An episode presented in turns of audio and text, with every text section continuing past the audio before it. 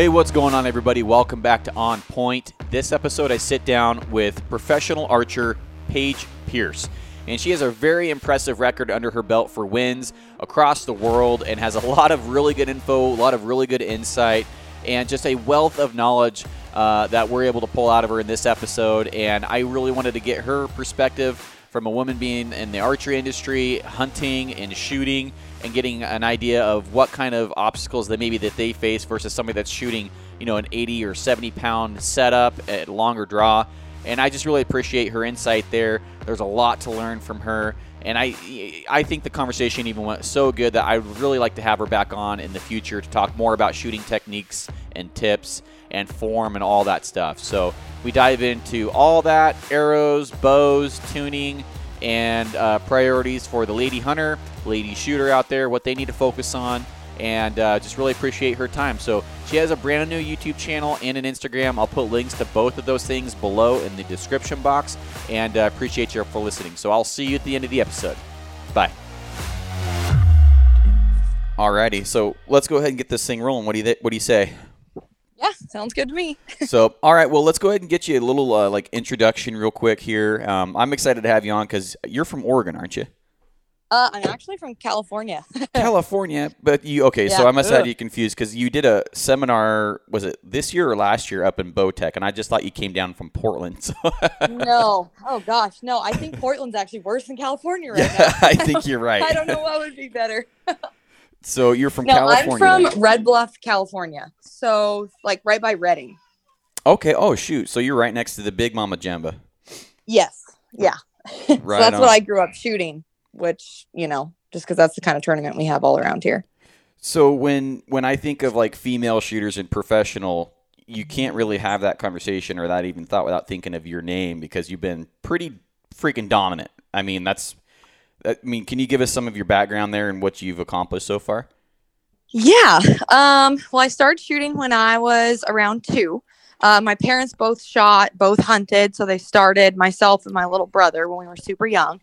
And then, let's see, I made our United States archery team at the age of 13 and have been kind of doing that ever since. Um, I've been like multiple time NFA shooter of the year. I think six time like Western Classic, the Redding Shoot uh, champion field.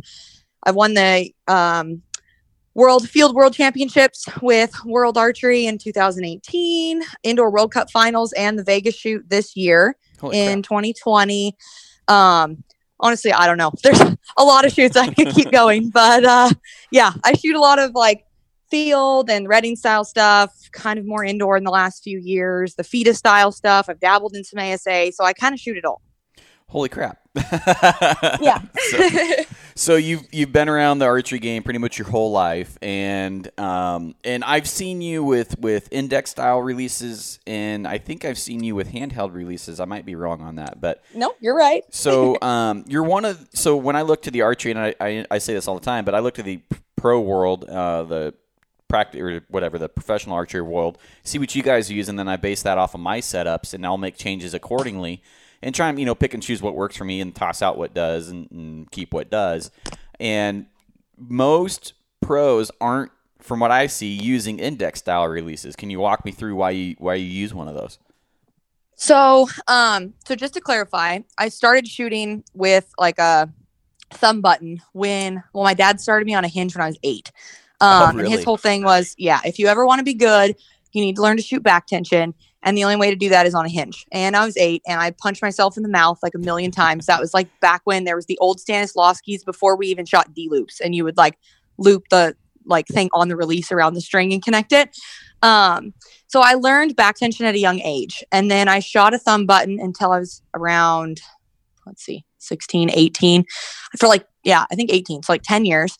And then um, I have an elbow injury from shooting. Uh, basically, my joint grew wrong from shooting so young. Oh wow. And then all my tendons and ligaments and all that stuff around my elbow on my left arm had stretched out. So my initial thought was that I was actually going to switch to a wrist strap to kind of like controlled shoot, like not punch, but like squeeze, if that makes sense. Oh yeah. Um, So initially, I like could not get myself to controlled shoot on a on a thumb because I'd learned so many years shooting back tension. It was like really hard. So I was like, I'm to try it on a on a wrist on a handheld or wrist strap. So I tried that, and one thing that I noticed was that um, my shot timing was a little more consistent. I aimed really good with it, but I would like maybe try to squeeze like two arrows off, and then it'd be like 30 arrows later, and I would catch myself shooting it back tension style, but it just seemed to flow a little better. So, one thing that I realized was when I was shooting the handheld releases, your grip on the release, how tense your fingers are, how tense your hand is, drastically changes your shot timing. With the wrist strap, it's simply connected to my wrist. There's no pressure, there's no tension, there's nothing that changes. So I was noticing that under pressure, I could actually just put my finger on the, you know, trigger, leave it and pull through and my shot was a little more consistent because I took that inconsistency of all the other mm-hmm. grip pressure out of the equation. Um so I did shoot that for 6 years. Loved it. Everyone always says, "Did you command shoot it or did you shoot it back tension?" I truly shot it back tension if I had to command shoot it, let's say in a FITA event, if it was very windy, I could um, and I would, but I could only get away with that for about 20 arrows. And then I would be like flinchy ginchy coming off the wall because that's like not how I normally shoot. Mm-hmm. Um, then just recently, so this last January um, in indoor season, my right shoulder is kind of uh, injured in a way. I'm kind of working on trying to figure out exactly how at the moment, um, to be honest. And I was got to where I could barely pull my bow back oh, with shoot. the yeah with the wrist strap. And the reason being, I I know like something is pinching in there, and if people go and they look at photos of me shooting with the wrist strap versus the handheld, my back right shoulder is much higher with the wrist strap with how I anchor than with the handheld, and mm. whatever that is, it was pinching worse. So I literally just was struggling, struggling, picked up the the handheld and was like, okay, I'm just gonna try this. And the pain like went away. Really? Well, mostly. And I was like, okay, this is what I'm gonna have to do to just get through it. And so I literally switched and then had an awesome indoor season from there on out with the, you know, handheld. And I didn't realize how bad my sh- my shoulder was actually until I had something that didn't hurt it so much. Um, so I'm currently still shooting that simply because that's what works right now with with my shoulder. So, you know, um, but I I do feel like I'm aware of that hand, like the hand inconsistencies that I talked about earlier. So I feel like I'm still doing okay. I think I just didn't realize that so much when I was younger, you know. So knowing that going back into it, it's been pretty okay so far. Yeah, I get questions all the time of like, you know, what's the benefits of this versus that for releases and stuff, and I'm like, man, that's such a loaded question because there's so many like variables and, and you hit it perfectly on the head because I've been shooting a hinge for a couple years now and and I was shooting a short and sweet for probably 10 years and then like I yep. need to I really need to get in the back tension game. Like I really need to that's that's the next step you know and and you probably know the name John Rains he's a local pro yep. here. Um, yeah I know him well. Yeah you know I you know I kind of went into the shop a little cocky. I'm like dude I could shoot circles around all the you know other bow hunters at the sh- these shoots and da da da da da and he's like he's like, Garrett, you shoot good, but he's like, you're good versus my good. He's like, or he's like, how's your off days? I'm like, you know, and then he held out like hand. He's like, the size of a basketball at 60, 70. Is it this size? Is it smaller? He's like, what's your off days? I'm like, I guess probably like a basketball, like, you know, 70 or 80 would be an off day. And, and he's like, yeah. see, my off days are about a uh, chew can at 60 or, you know, or whatever. Or, you know, he's yeah. like, that's, that's the difference between sh- punching the trigger and shooting with back tension. I was like, really? Yep. he's like, he's like, imagine how much better you could shoot if you actually did it right. I'm like, ouch. What's so, funny? So my whole life growing up, like we severely on the target industry, target side, we severely hated on anyone that shot like a command style shot, other than like Tim Gillingham because he can get away with it, whatever. But right. um, we would always be like, oh, you lost to a puncher, like it was kind of like a negative thing. But now.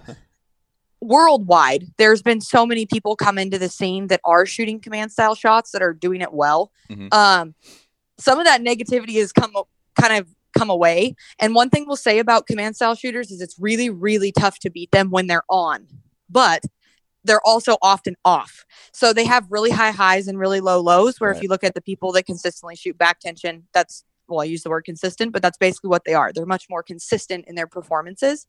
Um, I would say if you want a long term career in archery and you're going to shoot a lot of arrows, the back tension is the way to go because you anybody can probably punch an arrow like some arrows for a while. Like I said, I could do 20 to 25 good in a row and be okay. With and then the wheels finger. just come off. Yeah. Like if I wanted to punch it, I could, Right. or any of them really, for a few arrows, and then the wheels just come off the bus. If you're someone that shoots a command style shot and you haven't experienced true target panic yet, it will come. like that's the one negative. It's not just a, oh, I won't get it. It'll happen. It's just a matter of when, not Right. if. So, you know, I always kind of push people to that, like, hey, at least learn how to shoot back tension so you understand. And like I said, I'm a firm believer, like in a tournament or in a hunting situation, you do what you have to do to get through it and be successful in that moment. Like I just won the last shoot we went to was called the Buckeye Classic. Mhm. It was a FITA event, crazy windy. We were all missing the target, and dude, I was totally punching, hundred percent. Is that how I should shoot? How I want to shoot? What I normally tell people to do? Absolutely not. But that's what I had to do to win in that minute, and I did it. Did I come home and go right back to a back tension style shot and work through all that? Of course. So, you know, like I said, there's there's moments that you might need to pull some other tricks out of the bag, but consistently, I I would say, grab a hinge, learn back tension, and it'll like make you so much better in the long run. I, I can I know I personally can shoot circles around myself and, and you you said it um wind. I'm like man if I could because if I punch my hinge it's like way high left. And it's Yep. like man I'm I'm like wondering I'm like is that because I'm not shooting with as much back tension as I was? Because you're you're just not pulling I'm not pulling through when I punch it like I do when I'm just shooting Yep. straight up and so One thing you'll notice, and depending on what bow you're using, like Mhm. what model bow, what company, and what cam they're using at that time, mhm. sometimes you can get away with inconsistent pressure against the back wall and they'll shoot pretty consistent. And other bows, if it's not exactly the same, you'll notice drastic differences. Mhm. And so if you have a lot more tension on the back wall when you're pulling through versus if you're more static, if you punch, a lot of the times the inconsistency is simply the pressure that you had against the cables or against, you know, on, on that back wall. And so some some bows will allow you to get away with that more than others, but all of them you'll still notice some difference. So would some bows mean, um, and you fill in the blanks here, uh, a cable stop versus a limb stop? So if you notice, most target shooters do not shoot limb stops. Could they Um, pull themselves off target, or what's the deal for that? Yeah. So here's my take on it. Um, again, I know some people have shot them and they can get away with it, but here's my thought. Ideally, if you're shooting back tension, something has to give, right? And you're obviously building pressure and building tension throughout the bow and your body as you're trying to execute that shot. When you shoot cable stops, the cables will always give just a little bit.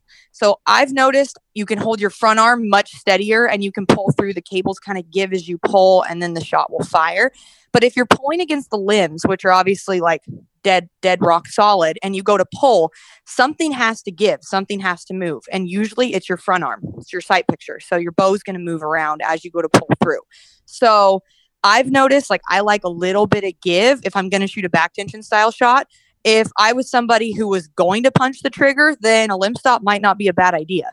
Um, so it just kind of depends again on like what style shot you're looking for. But yeah, I would say like from my knowledge, one year uh, Elite had a limb stop, and a lot of the target archers were not digging it and they were not doing very well with it. I think they created next, don't quote me again, I don't shoot for them, but I think it was called the Echelon, and it had limb uh, cable stops, and everyone significantly like jumped just because with how we shoot primarily with our shot styles, that's something that's a little bit easier to work with. That that really makes sense, and I've always heard um, a lot of guys that are saying you know back tension cables because it's like pulling yourself off the shot. That's just the, seems to be the most Yep. most common reason is is and I notice that when I pull too hard into the back wall, I kind of pull myself out. I think high right. I don't know if that makes sense. Yep. Uh, but Yep. it just seems like it just falls out high right, and I'm like, man, I just you know. So when you start finding these these inconsistencies, um, and granted, I'm only two years into a hinge, um, so I'm still learning and stuff. But um, like like I struggled with anchoring for like the first couple months, and yeah, man, it's different. Oh, dude, it is. So, it's, um, I I straight up, I shot it on my AccuBow because I was too big of a chicken shit to actually shoot my bow with it. Because I'm like, I'm gonna launch arrows with this thing if I don't figure it out. And then so Yep. I I used my AccuBow for probably 200 shots, and I got comfortable where it wasn't, um, uh, basically going off the hinge. It wasn't going off Yeah. when I was drawing. And then I, I've actually never punched myself in the tooth, and thank God it's a HBC, so it probably knock one out. But yes, yes, it would. But, um. So go ahead and if you if you can, um, you you are big into the hunting as well. Um, I can't believe, like we said earlier off the podcast, I can't believe we were able to make this thing happen because I'm in between hunts. You're getting ready to go on a hunt, right? Yeah, I actually was just hunting this weekend. Um, so it's California deer season opens like well a couple weeks ago. So this was actually our last weekend of bow season. So our bow Hmm. season is now done. Um, so I've been archery hunting here in California. I did harvest one buck um, already. I had one more tag, but that tag actually rolls into rifle season. So All right, I'll still be able to hunt later. And then yeah, I leave in two weeks for a whitetail hunt in Wisconsin. Uh, it's an archery hunt, but it is high fence, which I've never done. Mhm. Well, I've hunted Africa, but that's a whole different like, explanation and story. But I've never done anything like that in the states. Um, so I have no idea what to expect. I just bought it at a dinner here earlier in the year and was like, you know what? Yeah, like that's easier with our crazy schedule it's so hard to try and go hunt and like scout it's not like we can go out places you know before season starts because we're always on the road so i was like you know what i'll just buy it it's for a good cause we'll give it a try so yeah. it's gonna be weird but i'm excited just to kind of see how it goes You know, it's I, I you know I think you and I are pretty probably pretty similar here. So it'll be weird. I mean, everybody likes to trash on high fenced hunts, but I'm like, you know, I probably shouldn't trash on too hard until I've actually done it. You know, because I'm like, maybe So- it's maybe it's harder than I think. Maybe it's not. You know, like, and um. Uh, you know, same thing with hunting like a tree stand over bait and stuff. I did that for the first time, and I'm like, actually, it's not that bad. It's, you know, yeah it's, so it's- yeah, just so people know, like here in California, we can't bait anything. So I've like never hunted over bait. Um, like so really as far as like tree stand hunting or ground blind hunting, like you have to put some work in if you're gonna do that because you obviously can't just bait them to where you want them to go. uh-huh. Um, and I don't usually hunt uh, private land. So, like growing up, we've always just hunted do it yourself, public land, like go out there and hunt your butt off kind of stuff. Um, same thing out of state. Like we would just go out and like hit it hard and never quit, all public land, you know, stuff like that. So, again, this is kind of weird. My first experience of that was Africa. And I was like, oh, I don't know. It doesn't really sound that cool dude, I got there and it's probably been my favorite hunt to date. Like I fell in love with the people and the place and the animals and the whole like atmosphere. Hmm. And the ranches that we were hunting, I think the smallest one that we hunted was like 3,500 acres, and one of the larger ones was 100,000 acres. So it wasn't like you're going out and just shooting an animal in a pen. Like when it ran away, it was gone. It was like actual hunting. right. But the way they explained it was they don't really have the fences to keep the animals in The the fences out. to keep the poachers out. Yep. Where obviously here in the U.S. that's not the story. Like it's a high fence for for the high fence purpose. But um, yeah, over there it was very different. So I think that opened my eyes a little bit. Um, made me a little bit more kind of understanding because I would have fallen on the side of probably hating on it prior prior to Oh, that 100%. experience. Yeah. So here's my thought when that kind of came up at the dinner. It was a good price. You know, we were all having a good time, had a few drinks, and it was like, you know what? I didn't think Africa would be that cool, and it ended up being really cool. I've never done this. I don't really understand how it works, so I'm just gonna kind of bid on this and like give it give it a try. I ended up winning it and was like, you know what? I'm just gonna go into it with an open mind, give it a go. If I love it, cool. If I don't, I never have to do it again. So Right. I figured I, I don't really know what to expect, but I am kind of looking forward to it just to kind of answer those questions that you know I have about the whole experience. So we'll Well- see. what part of Africa did you go to? South Africa. Uh, Okay. We were in Limpopo. I say actually Limpopo, hunted probably with northern South Africa. yeah with uh, African barefoot safaris, and they're like really big into archery and the whole thing. And then um, so that his name is Rion, who owns that outfit, and then Reg actually owns Archer's Edge in South Africa, which is like the big archery shop there. So it was kind of cool because I knew those guys through the archery industry a little bit, and I actually went over there with the president of NFAA at the time uh. Bruce Cull, and we shot together, so or hunted together. So it was it was a pretty cool experience overall. Like everyone was awesome. That's awesome. My uh, wife and I, a couple years ago, went over to Namibia, and Oh, the same cool. thing, man. We uh, we bought one at a auction, like a uh, OHA Oregon Hunters Association auction, um, and we got it for five hundred bucks. Oh my gosh. Yeah. Okay, that's Yeah. crazy cheap. So I was like, oh man, you know, like I don't have that cash. I'm like, I'll just toss up five hundred bucks, and then no one else bid, and I was like, what? I either Yeah, bought a turd or I got a super good deal. so how was how was it? It was good. It was um it was different. I mean, I I didn't know he wasn't huge into bow hunting. We'll put it that way. So the you know, I I told him um, you know, next animal I shoot's going to be with a bow or else I'm not filling any of, any of my other tags. And uh, he's like, "Well, you better be okay with eating your tags." I'm like, I, I'm totally fine with eating my tags. I'm like, and then we came up to an agreement. like, all right, I'll shoot one off the freaking hood uh, if you promise that we will spot and stock something here uh, before I leave. And so I shot a red hartebeest and a springbok pretty much from the truck, one off the truck. I'm like, okay, awesome. That's super hard.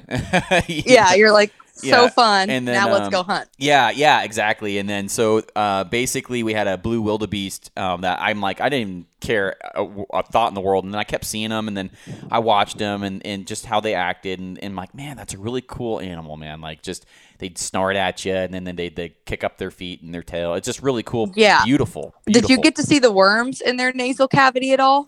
Um, I didn't look. I didn't look. Um, they I, I, went watched looked. it. I wanted to Did see. you? It was so cool. Yeah, they're like a giant worm, like like the fattest little caterpillar you've Yeah. ever seen. Yeah, It was pretty interesting. I watched them cape it out and everything, and I like I, they wouldn't let me help. so um, yeah, that's part of it too. yeah, I'm like, man, you know, and so I gave him like a, I gave him a bunch of stuff. I gave him like an outdoor edge, and then um, they had this like rock they were using to sharpen their knives on and everything, and Oh my Um, gosh. okay. yeah, Just to clarify, like the place that I went was like they pretty much they mainly only do archery. They're like totally set up for archery. They have blinds ready for archery. Like Hmm. they totally get it. They have complete knowledge of like all your bows, your arrows. Like just to explain too, like I said, the archery shop owner and then the African Barefoot Safaris owner are all Mhm. friends. Like when I got there, my bow didn't show up, Oh. and I walked into Archer's Edge, and and I was like, okay, I need a new setup. And he goes, well, what did you have? And they literally had everything that I was using before. The only thing that was different was my release, Hmm. and um, completely set me up. And I'm like, all right, what do I owe you? He's like, nothing. Go have a good hunt. what? I'm like, what? Like literally the nicest people ever. My bow showed up like three and a half days later and he ended up coming up. We had like dinner. I gave him all the stuff back that I borrowed. And then I went in like the day before we left and some guy ended up buying it all, which was really cool. It made me feel really, really good because Nice. I felt like horrible for not paying him for the stuff that I was Did you using. sign it and be like, oh yeah, this will increase the value? Yeah. value? I did actually. oh, perfect. But, um, yeah, but I mean, overall, like they truly knew their stuff for archery and were set up for archery. Mhm. So I had an awesome experience just because they they got it. Um, I would have I would have not been as happy hearing hearing what you went through, but the the people I went with, like I said, it was such a great outfit and it was a really cool experience. So yeah. I was gonna go back in May, this May. When- and, when did you uh, go? You know, I went. Let's see, October 2018. Okay. And then I was going back this May, and then COVID, you know, kind of put a Yeah. dampener on that. So So we heard a saying um, once you go. Um, so our trip cost around you know around after everything was said and done, taxidermy and redeeming and everything. I think it was like ten grand. And, Oh. and that's uh, not too bad, actually. that's not I too went bad. nuts. that's not too bad. So we um we only got three animals with our package, and then I ended up adding a couple on to it. But um, which is how they get you. But so Yep. they said, you know, this won't cost you ten grand. This hunt will cost you a hundred thousand dollars. I'm like, oh yeah. How's that? And he's like, because you're going to come back again and again and again. I'm like, well, I won't, I'm not coming back here, but yeah, I'll probably come back. So, Yep. but, I went over there with the intention of shooting like I had a list of like four animals, and then like I was like, "Ooh, if I splurge, maybe I'll shoot this fifth yeah, one." had that. Yeah, done no, like I came home with- I came home with like twelve. Did you and I was like, "Oh, I did. I went insane, and I mounted everything." Oh, so let me just tell you, my trip cost a little more than yours. yeah. Did you like mount them over more. there or over here? Uh, I mounted them over there Smart. with um, uh, Highveld taxidermy. Uh, they're actually super legit. You can look them up on Instagram and stuff, but they do some crazy cool custom mounts. They have like everything in shop you can look at.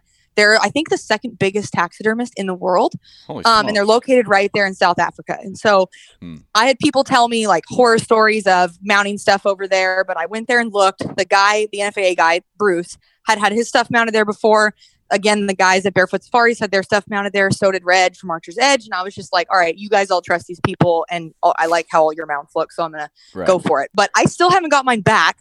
They were literally getting ready to ship. Um, and then COVID hit. And so Oh. California just passed some new stupid law that like you can't have like a, this list of animals. And I Right. have two of the animals on the list. So come January 1st, I like needed to have them here. So I was like frantically trying to figure out how to get them here. So we actually just booked them on a boat and they're going to ship them over by boat. Yep. And they should make it here in December and be here before January. Because if you don't, and they catch you with them, yeah, it's like a forty thousand dollar fine per animal. Yeah. So go Would you shoot like a California. klipspringer or something? No zebras. oh, okay. Zebras are on the list. I shot Okay. two zebras, so I'm like, yeah. I never was- wanted to shoot a zebra in my life until I went over there, and I'm like, those bastards ruined like seven of my stocks. Like, Dude, I was so they pissed.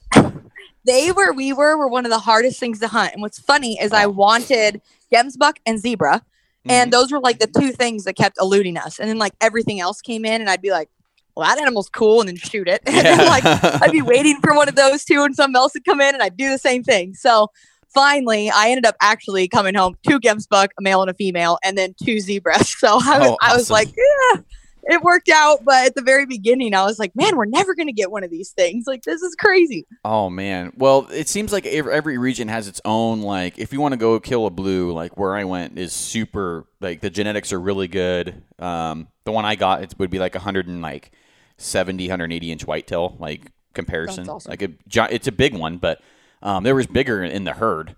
Um but that was just the first one that gave us a shot and he's like shoot that one. Yeah. And um but if you go to like different areas like where you went um, you know, it'd be better for for different species. But apparently, I was in like the blue wildebeest mecca, and I was like, oh, and then Gotcha. it Yeah, sucked we I saw so many blue wildebeest. Like that's the one thing that I tell everyone: if you're gonna go to Africa and that's not on your list, you might as well like budget it in there because you're gonna shoot yeah, one. it's affordable. yeah, Yeah. Well, and here's one thing like you said you had like the package deal and you added the animals. The Mhm. one cool thing about where I went, they didn't do the whole package deal. They didn't like extra charge you for extra animals. They literally just had a price list per animal and it was like you knew exactly what everything cost. There was no BS, like no crooked kind of wheeling and dealing. It was like, okay, cool. This walks in. This is the list. This is exactly how much it is, and you shoot it.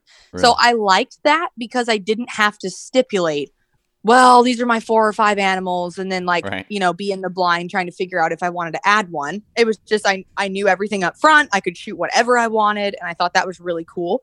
So I did have the opportunity to go to Africa with a different outfitter, a different guide with a group of target archers that went over, Mhm. but it was a whole like package thing. And I called the guy and I'm like, look, That's I don't want a package. I've already went there. I want to shoot whatever I want to shoot. Like, can we just work that out to where you give me a price for all the animals? And they wouldn't do it. And I was like, then I'm not going. So, Yeah. you know, it kind of spoiled me, I think, just because I Yeah. really liked how we went about that.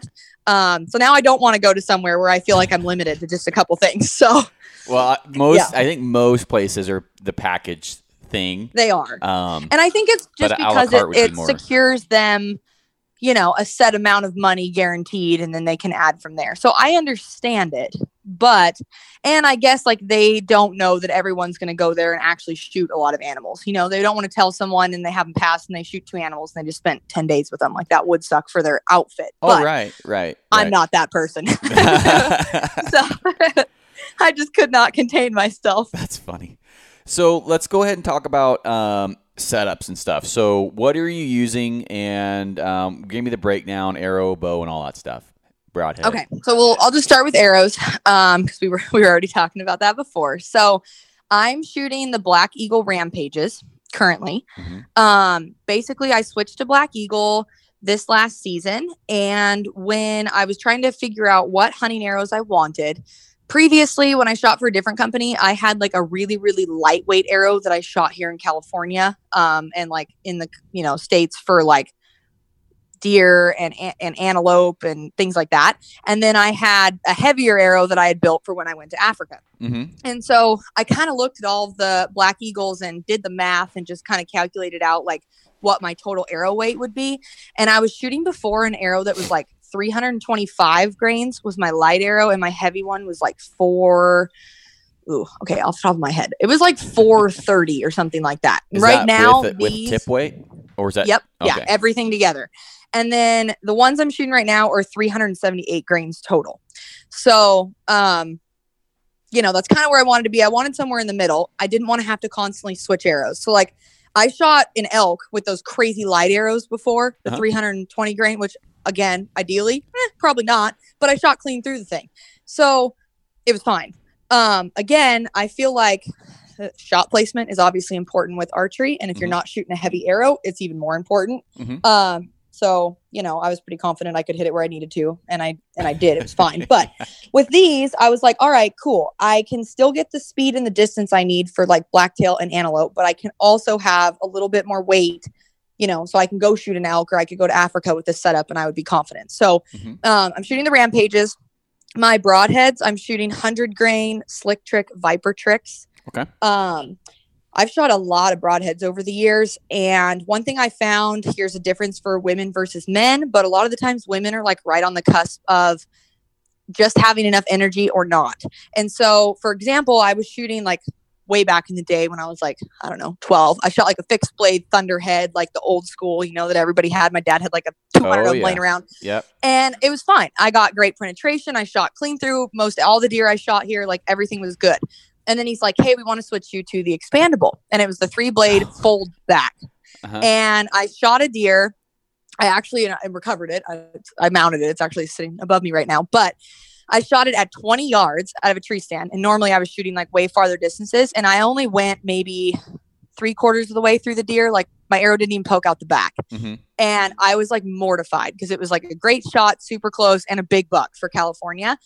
And so, like one thing I learned was I was pretty much on the edge of like I had enough energy with the with a cut on impact broadhead, but I did not with you know those fold backs. So I've actually been a little hesitant since then, um, shooting expandables.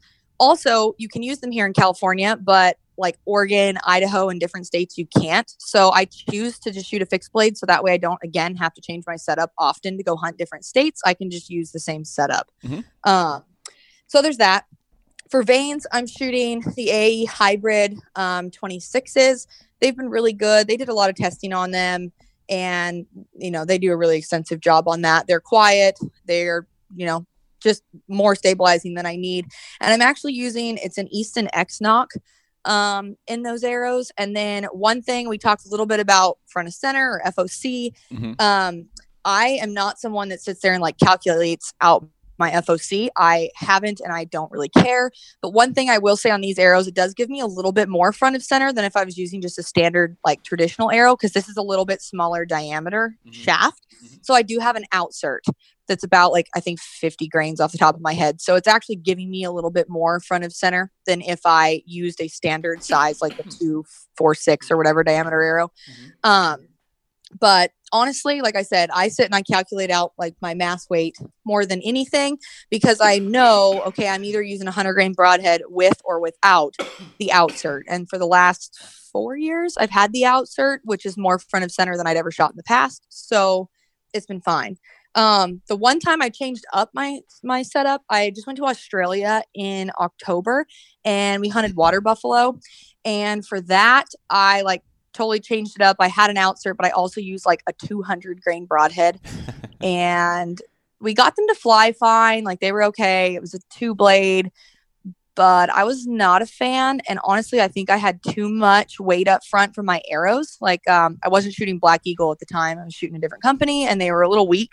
And I noticed like even shooting some of his 3D targets, I would like shoot and the arrow would literally like disintegrate because of the front weight on the arrow. And so what was hard is like the people we went with are, you know, that you have to shoot this and you have to have this heavy of an arrow and you have to have this much weight up front. But again, what they don't consider is someone at my poundage and my draw length, I might be shooting a 500 spine arrow where they're shooting like a 300 spine arrow. So the arrow's durability is going to be drastically different. So I think a lot of that needs to be thought through as well. And again, it's different for like women or people with shorter draw lengths and lighter poundage because the weight you can run up front may may not be as much as, as some other people with higher draw lengths and longer or higher poundage and longer draw lengths. So that was kind of like the one time I was not happy with my setup. So like I said, I kind of put a little effort into having like a one arrow fits all kind of thing. Yeah. Um then let's see. So I'm is hunting. I'm and shooting. your um and your what, what's your draw specs and stuff? So my draw length is 27 and a half, um, which for a girl is That's not pretty big. short. Yeah. that's- yeah, that's- it's it's not bad. Like I know a lot of men that have the same draw length. Yeah, like and then I yeah, and then I hunt um right around 60 pounds. So which is better than not most like- females too. Yeah. Um, when I started hunting, like they've always called me a sissy and I like could not pull very much weight. Um, went finally when I switched to Bowtech and they came out with the Realm series. Mm-hmm. Like the cams pulled so smooth that I was literally hunting with 52 pounds before that. And I set the bow up at 60 and it felt like my previous bows at like 52. So like the newer technology definitely made it a little bit easier on the Oh, yeah. poundage. Um, and one thing for me too, like I have to consider shooting as my job. And I've seen a lot of people like go a little overboard on their hunting setups and they might hurt their shoulder, but they're like, ah, who cares? Like it's another year till archery season rolls around. Well, for me, I shoot nonstop all year long. So I could pull more poundage, but I'm hesitant to because I don't want to injure that shoulder. Um, just to shoot a couple hunting arrows. And like I said, if your shot placement is good, you really don't need that much poundage. It's like when you make a poor shot that, you know, the arrow weight and the kinetic energy and like all that stuff is going to come into play. But usually, if you shoot an animal where you're supposed to, like I shot deer and killed them for quite a few years here with like 38 pounds. That's no Yeah. bullshit. Yeah, Um, I believe and it. it was fine. so, you know, I know there's people that are like, oh, I wouldn't hunt. They want 80 pound limbs and like all this stuff. But honestly, like I'm not a, a believer in that. Like if you're decent shot, you don't you don't need that, honestly. Well, I mean, I've gotten um, you know pass throughs at extended ranges with back when I was shooting like, gosh, 240 feet per second with like a 400 Yep. like 15 grain arrow, 410 grain arrow, and I'm getting pass throughs at deer at like 70 something yards. It's like, man, like, and it's sticking in the ground. Like, I'm like, how much, how much do I really need? You know, like, Yep. I've and granted, I've never, I've been lucky enough to never um, shoulder shoot an animal, but I, I did shoot through the hip one time on a blacktail, and I went right through the hip into the uh, opposite shoulder, and and um, that was with a four blade tooth of the arrow, with like a Mhm. 458 grain arrow, and and I'm like, man, you know, like okay, so that was definitely enough too. I'm like, so, and last year I was a little heavier than I wanted. I was 535, and then I backed it down to about Oh, four, wow. I'm, I'm like 480 right now, um, which seems to be happy medium for me. Yep. Um, you know, it's it's not heavy arrow, it's not light. It's and I did a big pull one time, and it just seems like most people, like most people, I'm going to say 50% of people aren't really caring because the average weight is between. I did. Uh, there must have been a thousand people that took the poll, but it was like the most common weights were 400 and um, 400 to 450 grains was like I think 50 something percent of all arrow setups, and that was on an elk hunting page. and Yep. I'm like, holy crap! Okay, so that's just basically a standard arrow with a standard insert of whatever kind in a hundred grain broadhead. Like that's just what people are using, and they're finding success with it. So, um, Yep. you know, yeah, it's yeah. so I mean, I will say like I when I was younger, I don't even know how old, tw- 12, 14, like whatever, when I was shooting back when I was 42 pounds probably, I shot a blacktail in the shoulder and literally I don't like my broadhead like hit it and it like fell out. Like I don't even think it hurt the deer. It went in about an inch, hit the shoulder blade and just like fell out. And I was like, well, that sucked, you know. And uh where my dad was like, Yeah, if I had done that, I would have crushed it, you know. But Right. you're shooting a little sissy poundage. So I totally understand that in instances like that, at the time, I was like, gosh, I wish I, you know, had more Mhm. poundage and I wish I had more air weight and all that stuff. But, you know, as I've gotten, like I said, older and with the fear of injuring my shoulder and like all that stuff, it's like I kind of go toward a, a balanced overall setup, if that makes sense. You know, ba- balanced arrow weight with the draw weight that I can pull and kind of work the two together to put me basically. I'm only shooting. I have um, a new sight this year, so I'm shooting the Axcel um, AccuTouch Carbon Pro. Hmm. So it's really neat. Uh, I only have five pins in there, so 20 to 60, but then I have a sight tape on my bow that I can roll down. I can clear to 90, and my 60 pin becomes like a floater, so I can roll down and shoot farther. Yeah. Um, but before I had the rolling sight, I wanted to at least get like six to seven pins in my bow, and I couldn't if I had like a heavier arrow weight.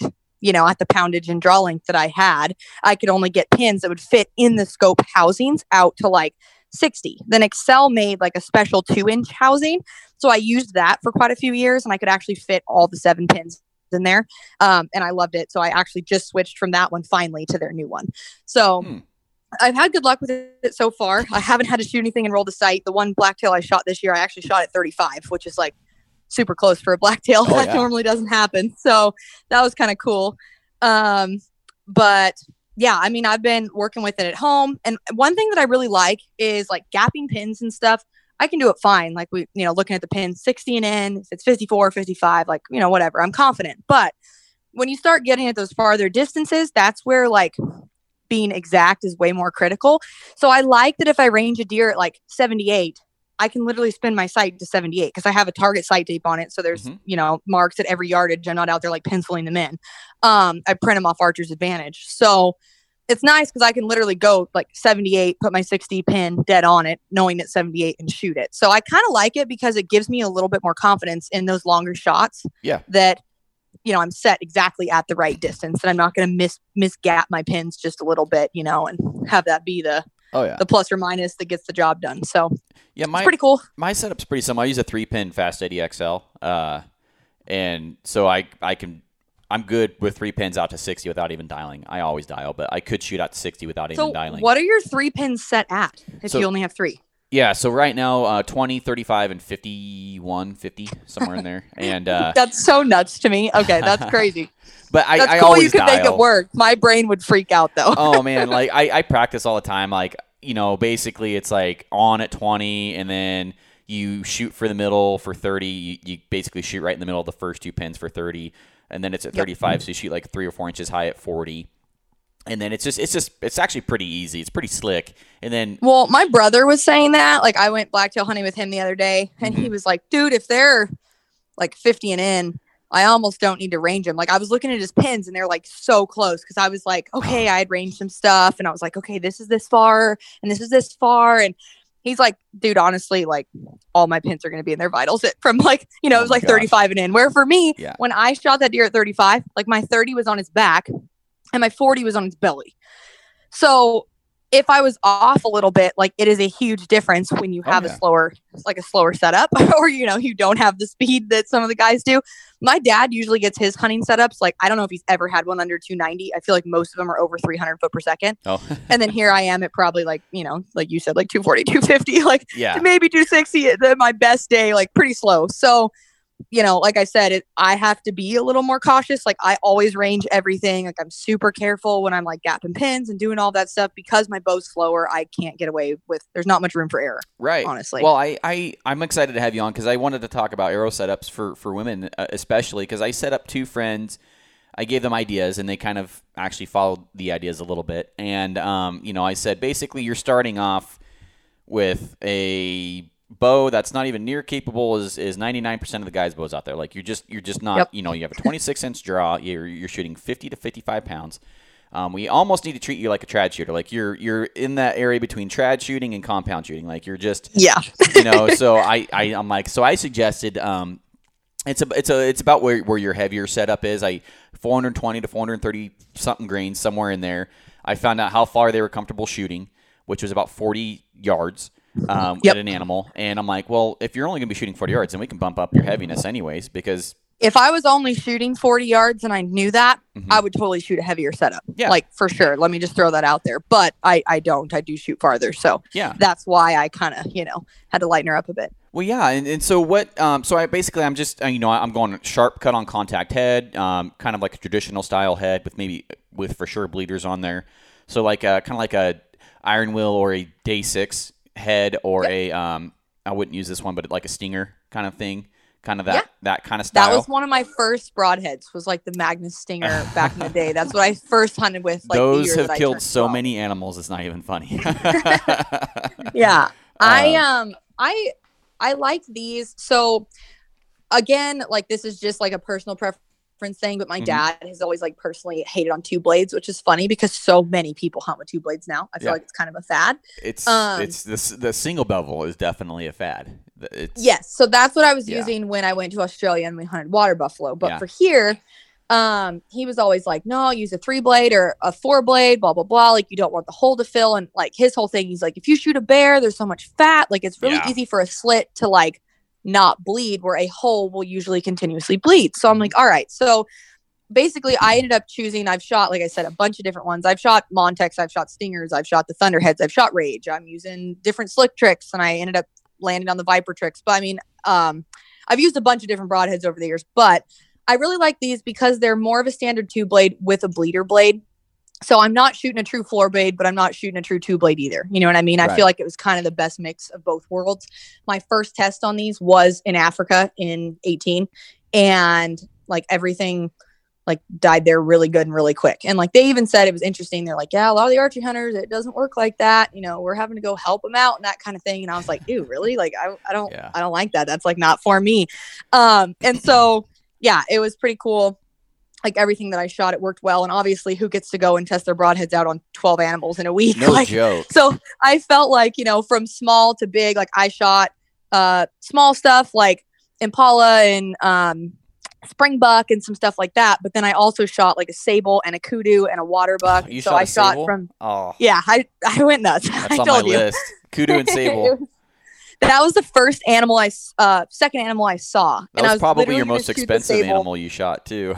It it was Yeah. for sure. yeah. um but it was it was a really it was neat overall but They're like i said i got to test that setup and i was like really happy with it and i was like dang if it can do do good on small all the way to big here then i'm confident using that on anything in the states Mhm. honestly i feel like i should have just used that same setup when i went to australia um i think it would have been perfectly fine honestly i do I- so Yeah. Yeah. I you know mean, my dad for falling for like the crazy oh my gosh it has to be so heavy and it has to be this it has to be like i really don't think it needed to be i think i would have been fine where i was honestly i think i'd have been better off I, I think that you know the slick tricks um, and the viper tricks are right there with them, and, and the Exodus are. Yeah, I've seen a bunch of forums on elk hunting and stuff, and it seems like the slick tricks are always towards the top.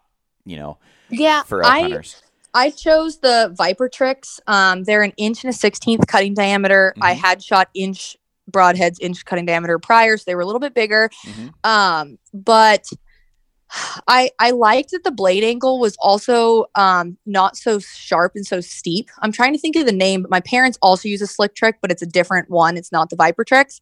It's a little bit wider cut but the blades are like pretty close to straight. Like Mm, it's weird like you hit and and the blades are really wide where mine are more like angled. So i feel like i would get a little bit better like penetration kind of thing you know? It wasn't Yeah. just like everything to like flat. Mhm. so i kind of looked at everything like that when i was choosing them and i'm like okay like i like the way these are shaped a little bit better. I like their caught on impact. Like i like all that stuff. So that's kind of how i landed there. But for women and even for men, like one such a quick, easy thing that I could do. Once I knew what broadhead I was going to use, I knew what nock I was going to use and what vanes I was going to use.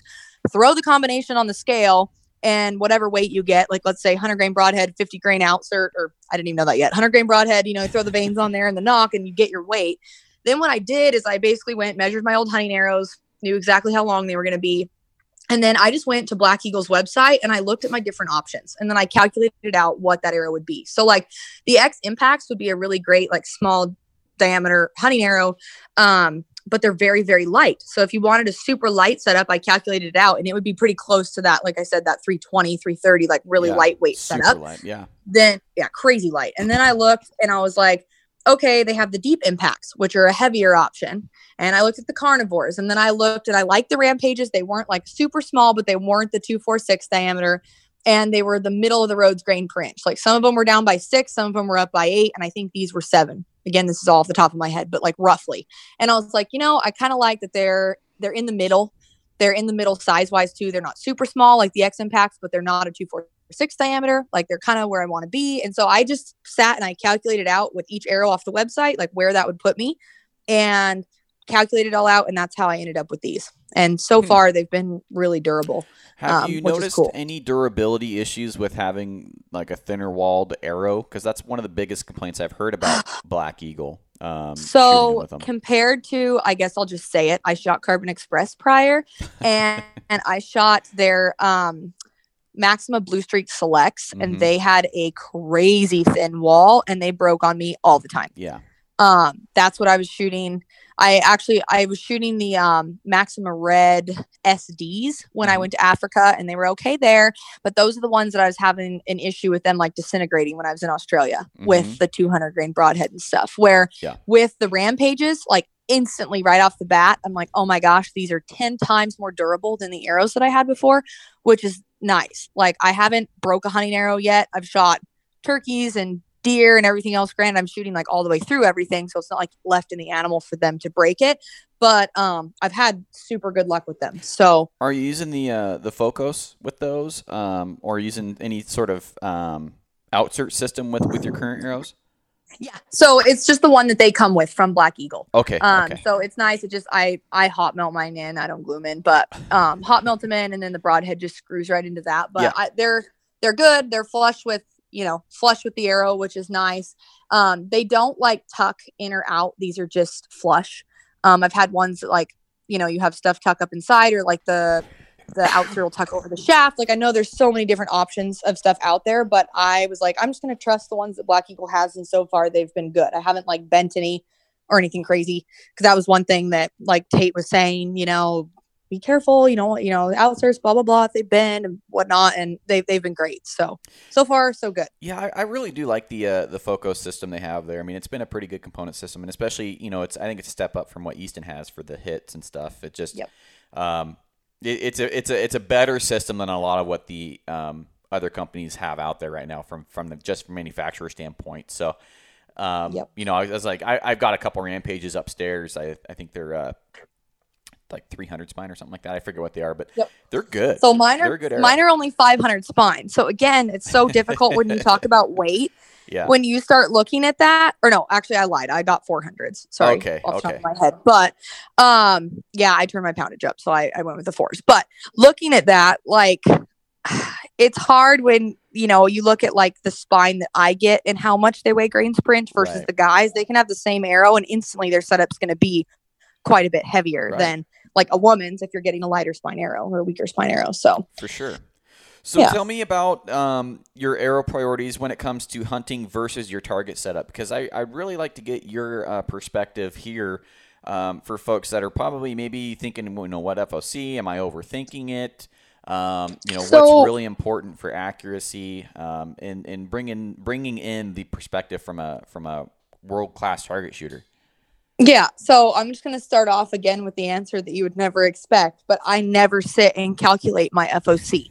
Um, for for target arrows, no, Okay. heck no, especially not for competition. If I was going to do it, I'd do it for hunting long Okay. before I did it for tournaments. Okay, perfect. Um, so basically, here's how I look at it. Whenever we're shooting competitions, I'm always using like a micro diameter arrow, regardless of what company. I've shot for Easton, I've shot for Carbon Express, I've shot for Black Eagle. So currently, I'm shooting the Revelations. I've shot the Nano Pros, and I've shot the X10s. On all of those arrows, my personal choice would be 120 grain tip. We don't obviously use outserts, anything their size. The tip goes right in, so that's all that's up front. And that would be considered like a heavier front weight. Some guys like Gillingham, long drawling, some stuff like that, they shoot 140 up front. Um, but not many people choose to do that. Most all of us shoot 120.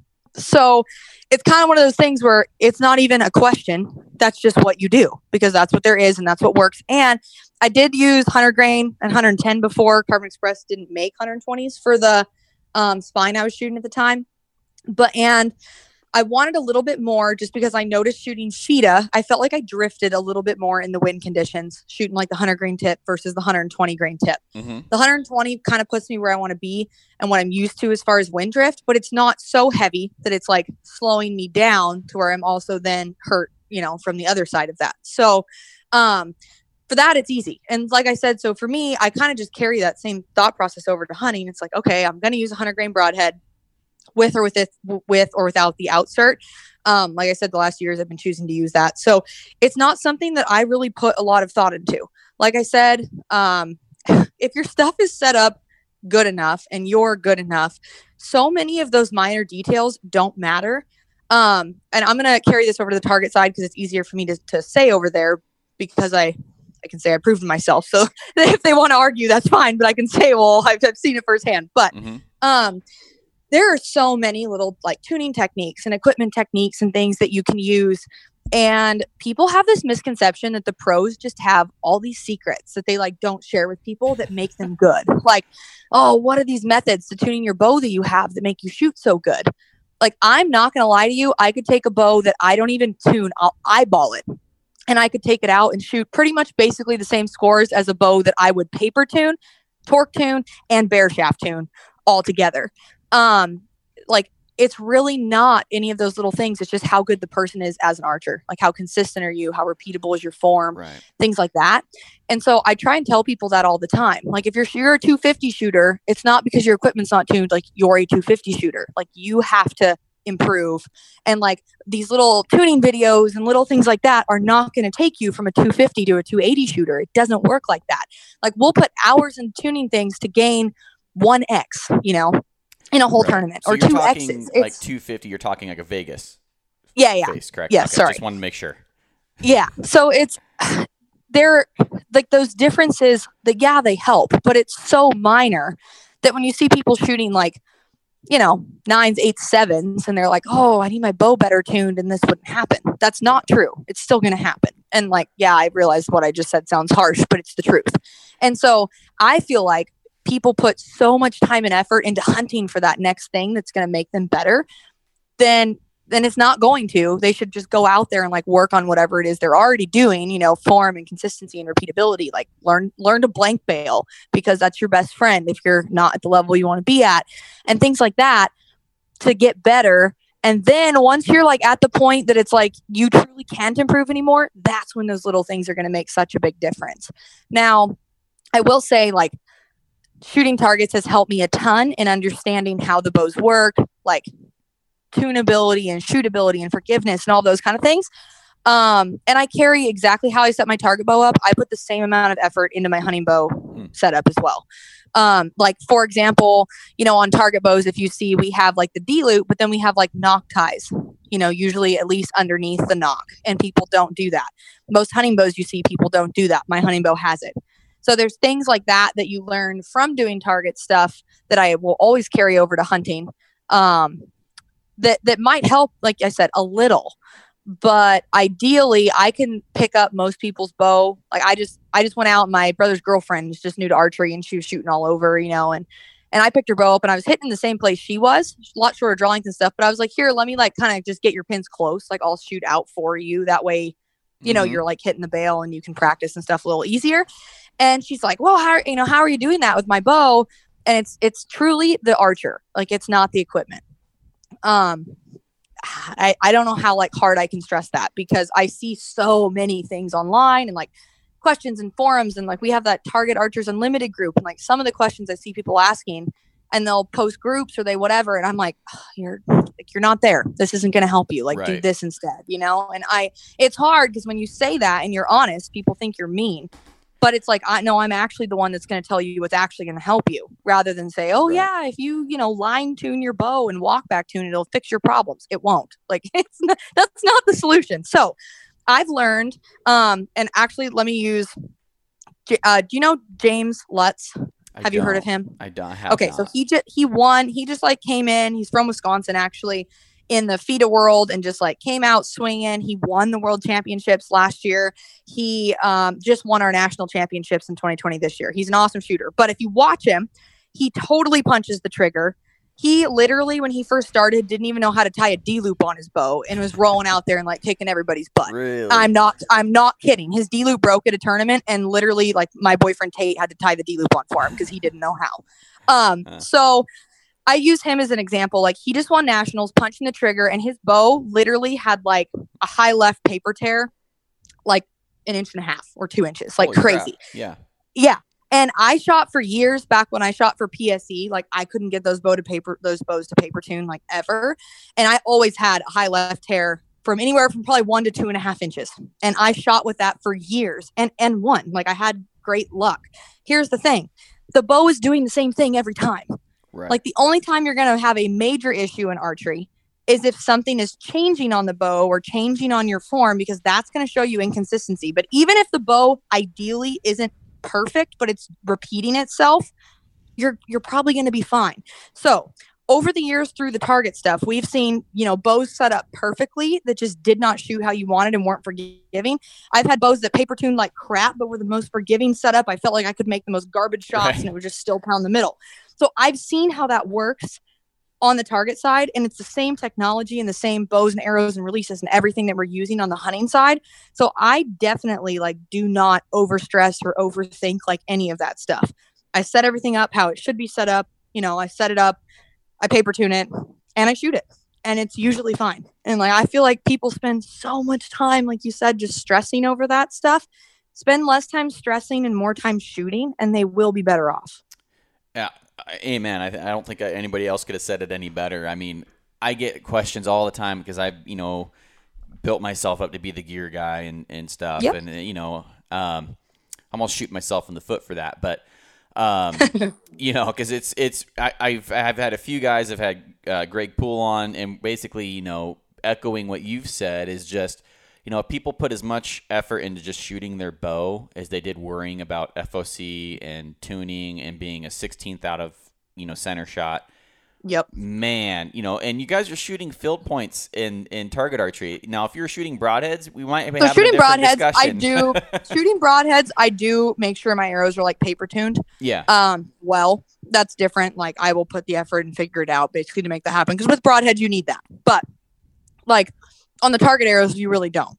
So again, there are some differences there, but man, I just like I can't there. And here's the thing, like, okay, here's another random deal. I just started doing some YouTube videos recently, and one of the first ones I did was um sight leveling.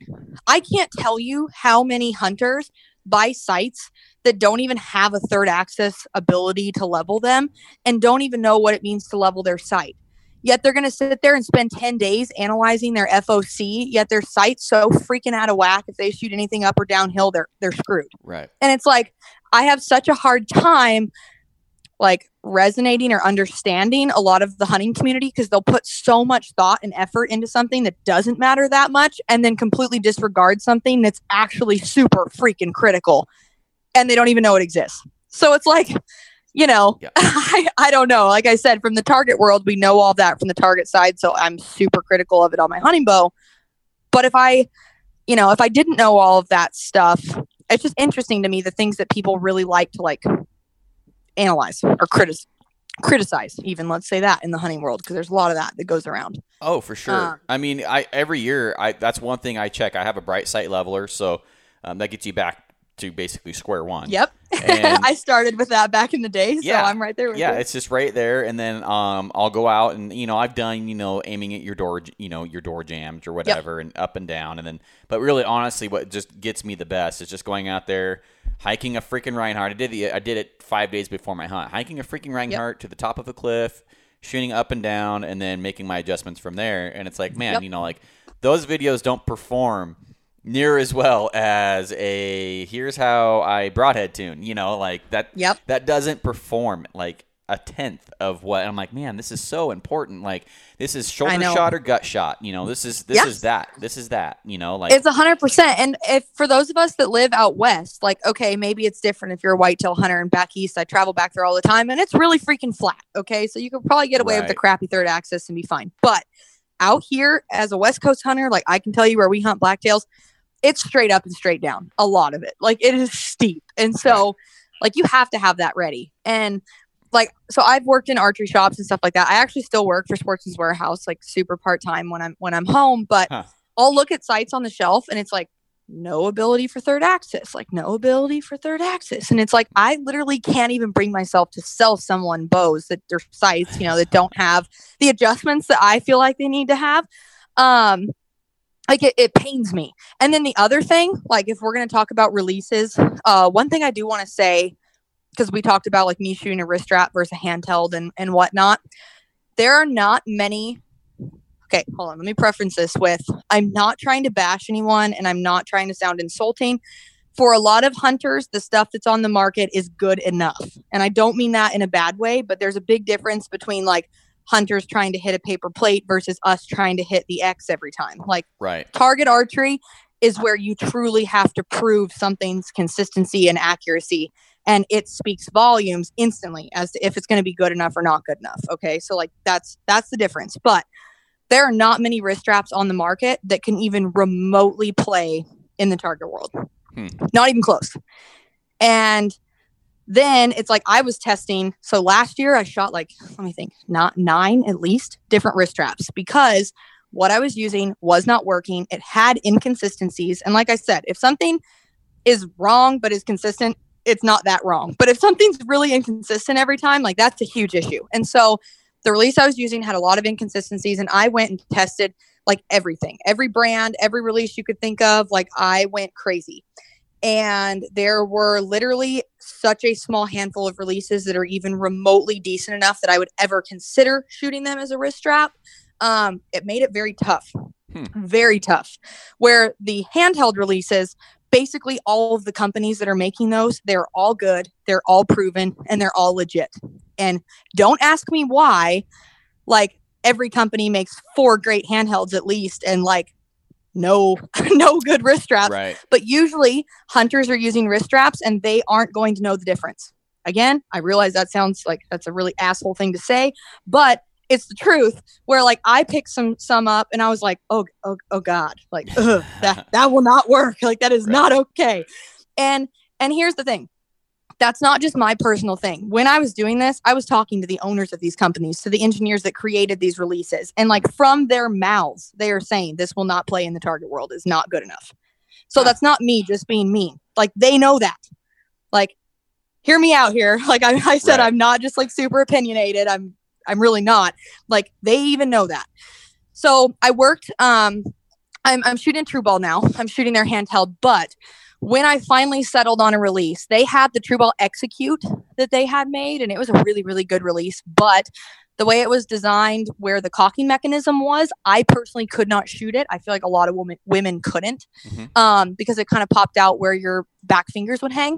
So they created a new one from the Execute. It's called the Execution, and that is by far like the best wrist trap I've ever shot. Um, consistent, so crisp. So here's the deal a lot of um, the issues are the internal mechanisms. So, for example, if they use a they have different sear systems right there's like a double sear system a sear and a half system there's like all these things so on the release that i was shooting for a long time with the double sear system um, they cannot get the internal mechanisms to, to not move so it has hmm. poundage and travel and they will continuously back themselves in usually get heavier and then the other one gets lighter.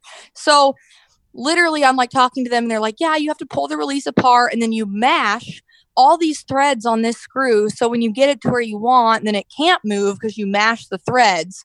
And then this other one, you can't mash those, but you can blue Loctite it or you can red Loctite it or, you know, whatever. And it's like, wow, what the hell? Like, you don't, you, you shouldn't have to do this to the equipment to get it to perform. What's funny, I call the next company that I was going to test and I'm like, so what's your internal mechanism system? What am I looking at? Um, you know, I just came from the double sear and I know that won't hold still. And they said, yeah, we used to run a double sear system and it just straight up would not work and would not hold. So we went away from that and this is our new system. So, hmm. like, here's the thing all these companies know so much stuff behind the scenes that they're never going to tell, especially the average hunter, right? Like, they just don't know this stuff. But from the target side, if they didn't tell me, I would know within a week anyway, you know, because our, our setups are so critical. Huh. And so, um, I mean, I had releases like malfunctioning and punching me in the face all the time. I had some of them, like there was ones I liked, but the jaws just didn't open quickly enough.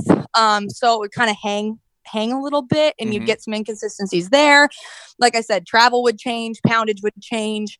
Um, the draws would hang. Some of them had a spring system inside, and it would either misfire or the spring wouldn't drop all the way, so it would literally like catch and you'd shoot three feet to the right.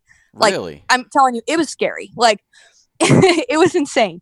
So so the that's release probably not you're not command shooting when you're doing this. If you're noticing that, you're probably shooting with yes. a good. Okay. I I always shoot back tension, like even hunting, even whatever. Like I said, I only punch arrows Right. If it's crazy windy and I have to. Other than that, I'm always shooting shooting back tension. Good to know. Um so with that said, the execution from TruBall with their internal mechanism, it is so complicated. Like I've seen the internals, it's crazy to look at how they actually design that, but it works. Like when you set the release, your poundage, your travel, like everything is going to stay the same. There's no travel in the trigger.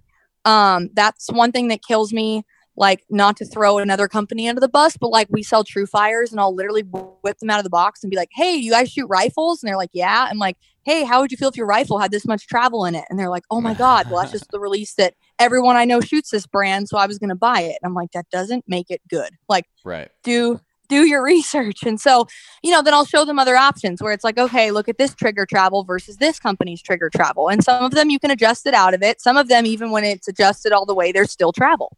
So that execution is crazy crisp. I'm talking like no travel, the the two adjustments that you make will stay put. It's an open hook design, which I really like for hunting, just because it's so quick and easy to like hook onto the D loop and go. You don't have to like look down and use a jaw kind of mm-hmm. release, like hook it around the D loop and stuff. Like there's been times, especially like here, it's steep, it's thick. You look down, you look up, the deer took three steps, and you're like, where the hell did it go? You know, right. so. I like that I don't have to take my eyes off what I'm looking at when I go to shoot if I'm going to apply that to a hunting hunting cell situation. Um, it's awesome. And the thing is, like a lot of the other companies are, I think maybe in the future going to start putting a little bit more effort into the wrist straps and into their design. But one thing that I really, really respect from TruBall was they were like, you know, we don't want to ever make like a lesser product just because we can get away with it. Hmm. And companies do that. They do. Because, like I said, most companies do not make a wrist strap that can even remotely hang on the target side of the world with the handhelds that they make that are great. Or hinges because you can't really mess up a hinge. Like it's pretty pretty simple concept there. Right. but you know what i mean? So i've learned so much from the target side that i never would i honestly i never would have known from the hunting side. But um i actually hunt with my handheld. I'm hunting with the TruBall Goat right now. Hmm. um a flaw I mean flawless release. Like it's awesome. Now that release you can shoot as a button or a hinge. I've never shot it as a hinge. I use it as a button. But I always hunt with whatever I'm shooting during competition. Just because that's what I'm used to shooting and it's fine. So I'm hunting with this button right now, but um I would have hunted I hunted with that execution and it was great. Like when I was in Australia, it is dirty there. If anyone's hunted there, like you're out in the wood like they fly you out by helicopter and like drop you off in the middle of nowhere and like let me tell you i had that thing so filled with like dirt and grime and mm. like just nasty and it never gave me any issues like no misfires no nothing like it still felt clean no grittiness so like i i put that one through the ringer both on the target side and the hunting side and i was really happy with it hmm. i'm not really... even using it now because of my shoulder but yeah. it is a great greatly made product so, how many arrows are you shooting per week? Would you say? Um. So here's the thing. This is kind of what's crazy. People will ask, "How much do you practice?" Well, one thing they don't understand at the peak of our season, which is like 11 months of the year, um, we are shooting every weekend in tournaments. So if I just look at it that way, depending on the style tournament, you know, I'm shooting tournament arrows plus the practice arrows there, plus the warm up arrows in the morning. And if anything went wrong that day and I need to adjust something, I'm shooting after the round is done. So you look at that.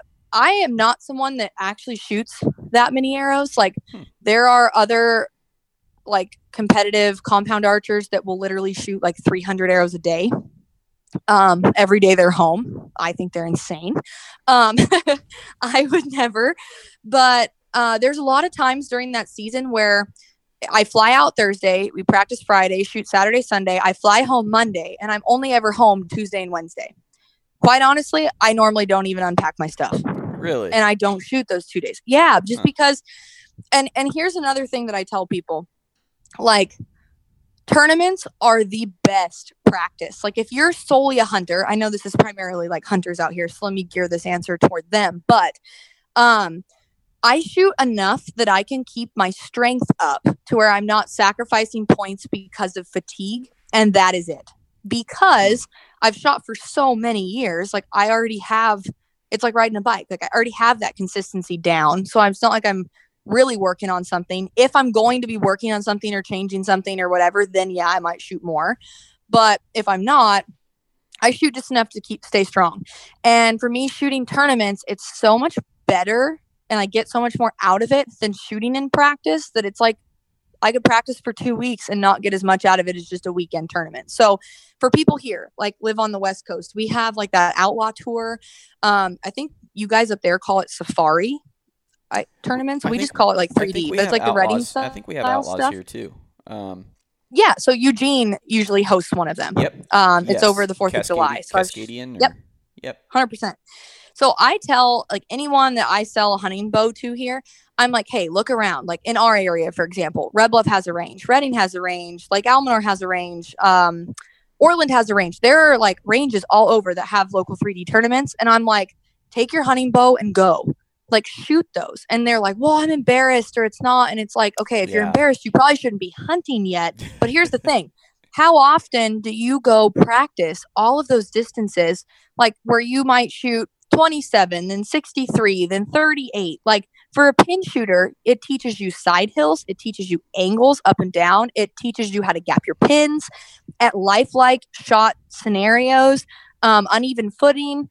Like Right. you can stand in your backyard and practice shooting your bow as much as you want, but one of those tournaments will truly teach you so much about what's wrong with your form and your setup and whatever you know that you need to work on that I, I just tell people go now same thing on the target side if they're like well i want to become a competition archer but i want to be shooting these scores before i go here's the issue you might shoot those scores at home you could shoot those same scores at home for a year and you're going to go to a tournament and shoot like 30 points below your average and be devastated right. because it's all mental. And so you you get better through experience. So I tell people like don't hesitate, don't hold back, don't look at it like that. Just go try. And you will learn so much more and improve so much faster that way than if you're one of those like closet guys that's like, "Oh no, I'll just shoot in my backyard and that's good enough." Like I promise you like you'll be so much better if they do that. So I I like half beg people pretty much to go to go do that for their own betterment you know because i know it's going to make them better Well, it's like what you said. like Um, what what uh, what real life scenario practice are you going to get where you're shooting like a you know downhill 37 yard shot? I mean, at, Yep. at, you know through the trees or through the brush or you know whatever it may be. I mean, that's like that is like we have a local shoot here um, that is really good. I mean, the the ones that set it up are hunters. And they are hugging almost every tree, every bush that you Yep. can think of. You're shooting through trees on some of them, and it's like, man, this is really realistic. And um i just shot opa just went to bowfest like Mhm. bowfest bought opa so our event moved to their event Mhm. and i went and shot some of the bowfest courses and that was in wisconsin so again this is for people out east but like oh my gosh they were incredible ranges like you said like trees close to hugging trees through tree gaps like uneven footing side hill like Mhm. everything that you could ever ask for for hunting experience and they had like five courses set up for you to shoot oh yeah, it was awesome. Like it was so awesome. And so I feel like if, if I had my choice, let's say I could run the world, it would be like a prerequisite that someone who was gonna hunt, like archery hunt, had to go do something like that right. Before they ever hunted. And I promise you, like people would hate you, right? If that was actually a thing. But then once they did it, they would probably have so much more understanding and respect for it that they'd be like, dang, okay, that wasn't as dumb as I thought it was. Um, it's Right. cool. And like the total archery challenges, I think, are like another example, something that hunters can do that's like more their environment, you know, like they might feel more comfortable. It's kind of like that's what's there. It's not a bunch of target archers, like it's it's hunters. Like any experience, like it doesn't have to be you don't have to travel across the country. Just like find something local. There's always stuff around. But I don't know. I I think that's so beneficial.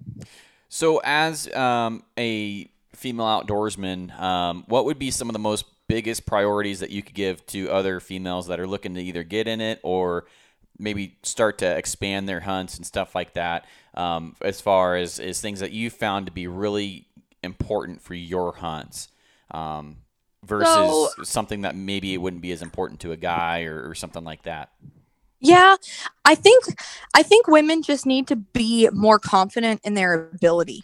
Mhm. Um, so much of what we do in in the target and the hunting world, it, it's a male driven industry, obviously, and so you know, guys are faster and stronger and might hike faster and they can pack deer out better, like whatever, whatever you know you want to tell yourself. But honestly, like we can do it, just maybe not as fast you know, maybe maybe not as, as beautifully, but we can do like anything they can do. Like that so that blacktail that I just shot this year, Mhm. um, I was totally by myself. Like my parents were up hunting in a whole different zone, like so was my brother, and I was alone. And I shot it like just before dark. And so like I did the whole process by myself. Like set the phone up, tried to take pictures. I gutted it. I drug it out by myself in the dark, which sucked because I'm scared of the dark. Hung it up, like took it back to the walk-in, hung it up, skinned the whole thing, and drug it into the walk-in and got it hung up. Hmm.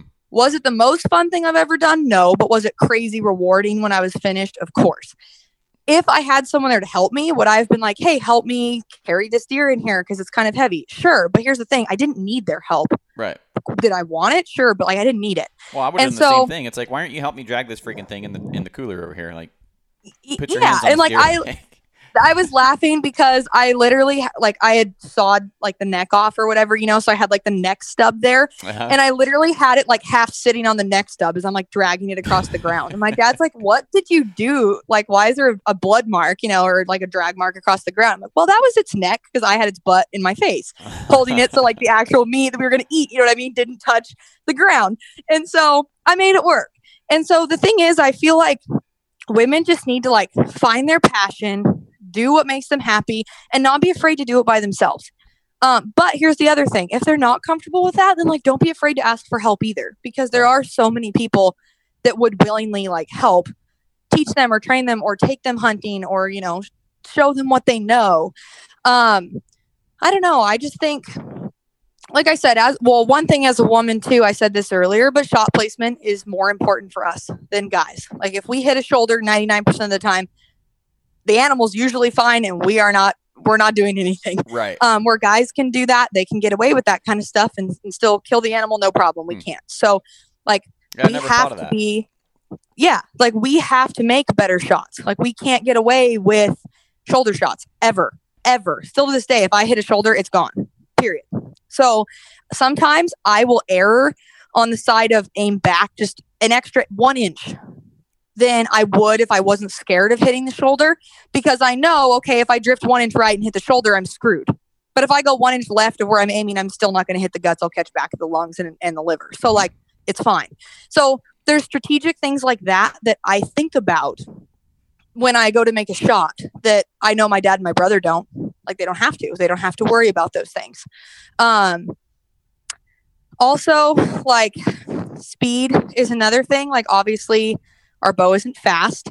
So shooting distance is like a little more difficult because it gives the animals time to like jump the string and do some stuff like that. So like try and use a try and use vanes or fletchings that you, you know, trust that are like quieter. Um because as slow as they are and if they're loud, like the animal's gonna hear it coming. They might have time to move. Yeah. That's another thing. Okay. I mean, there's a lot of things. And I don't want to say like women are at disadvantages, but when you think about speed, arrow weight, poundage, like our pin gap is wider. Like I said, I have to like be so careful and cautious when I get my pins. Where my brother's like, yeah, three of my pins are in its vitals. It's fine. Right. We don't have that luxury. So there are things where we are at a disadvantage. But the thing is, if we don't look at them as, oh, it's a disadvantage from the guys, that's just my normal. Like that's just what I'm used to. And I've had to learn to adapt to that and make it work. Then it's it's not really a negative. You just don't know any different, if that makes sense. I mean, I know different Yeah. because I shoot target and I have a lot of, you know, guys that I'm with all the time. So I know Right. what they get to do that I don't get to do. But it's like we just we have to be more careful about shot placement. Like I would never shoot a deer quartering toward me because I know I can't. Right. But but people do. Like I know it's not an ideal shot, but I know people that have done it and they kill them no problem. Um, literally, who was it? It was like Cam Hanes or somebody good. Don't quote me, it was him, but like someone who's good just killed something. And I was reading their hunt story, Mhm. and it's like, oh, it's quartered slightly toward me, and I smoked it, and it was an elk, and I was thinking like, oh god, I, could never. But like they did it no problem. I don't think it was Cam, but it was someone on my Instagram, and Mhm. and I was thinking like, dang, they're respected, and they admitted that, but I could never make that same shot right. or it would get away. like it would be not fair to me or the animal. Yeah, I've never Um, I've never thought about it from that perspective before. Like you're not afforded the same shot opportunities just because you're not packing the same amount of heat as Yep. you know, a 80 pound, 500 So- grain guy shooting you know 200, 290. You know. Hunting here, um, like if they're in pine trees, a lot of times uphill with like hanging limbs and stuff, we have to think about arrow arc. So like there's times where like my dad or someone could be like, shoot, shoot. And it's like, no, I know I'm gonna hit those trees. And like I might have to drop to my knees where they could have just shot normal or squatted. Uh huh. just for me to clear the same distance because my bow's slower, my arrows arc way more. So again, you have to be like more aware of what's above it so you don't hit something on the way to the animal. Um there's a whole lot of factors like that that Hmm. and again anyone that shoots a slow setup is probably sitting here going yeah that sucks like yeah that sucks Right. whether it's a guy or a girl because let's Right. face it it does suck like if all of our pins were super close together and a bow shot super flat it'd be great Yeah. but Somewhere you have a trad shooter being like, "Quit bitching." yeah no for sure 100% some girl with a 23 inch drawing is probably Yeah. like shut up you don't even know yeah, But, right. um but yeah the thing is is whether i'm dealing with those struggles or not i understand that like some people have to deal with those and other people's don't as much right? Like it's right. it's all relative. So i don't know. I just think women in the industry it's a weird industry. It's hard. And like i don't know. I see so many like people that hunt for the attention of hunting and hunt for uh, like it's just the, it's the industry's gotten weird. Like i don't know how else to say it but like i know for me like i've hunted since i was a little kid like my parents took me out literally as like a small small child like Mhm. along with them they were great about it and as soon as i i got my hunting license at 8 here in california like you have to pass a big test like a 100 question test and i Mhm. was like so excited to do that so I started hunting at eight, like birds and everything that we could hunt, and then big game at 12. And like I hunt because I love it. Like it's my passion. It's like it's our heritage. It's something that I want to share. Like I also shoot tournaments. I hunt. I'm a hunter ed instructor here in California. Hmm. Um, I also work with a youth program, and I put at least hundred kids a year through hunter education that are getting new hunting licenses That's awesome. Like, to me, that's huge. And so I feel like there's a lot of people in the industry that probably don't give back enough as they could. And like, look at you, you're sitting here doing hunting podcasts trying to help hunters. Like, that's badass. A lot of people don't do that kind of stuff. You know what I mean? yeah. And so for me, like, I always am an open book with like, whether it's target hunting, mental game, like, it doesn't matter. Like, I'm not one of those people. It's like, oh no, I've learned this and I'm keeping my secrets to me. Like, I want to help people and like teach them what I've learned, you know, over the years, or like if I can tell them anything that's going to make their hunt easier or their tournament better, or like you name it, like I'm I'm willing. Um, I just want this industry to stick around. And honestly, living in California with like all the crazy stuff that, that happens here all the time, like I get to see what it's like when hunters don't stick together. Like that's the world I live in on a daily basis living in this state. So, you know, if right. like I wish that the hunting community was a lot tighter knit than we are, to be honest.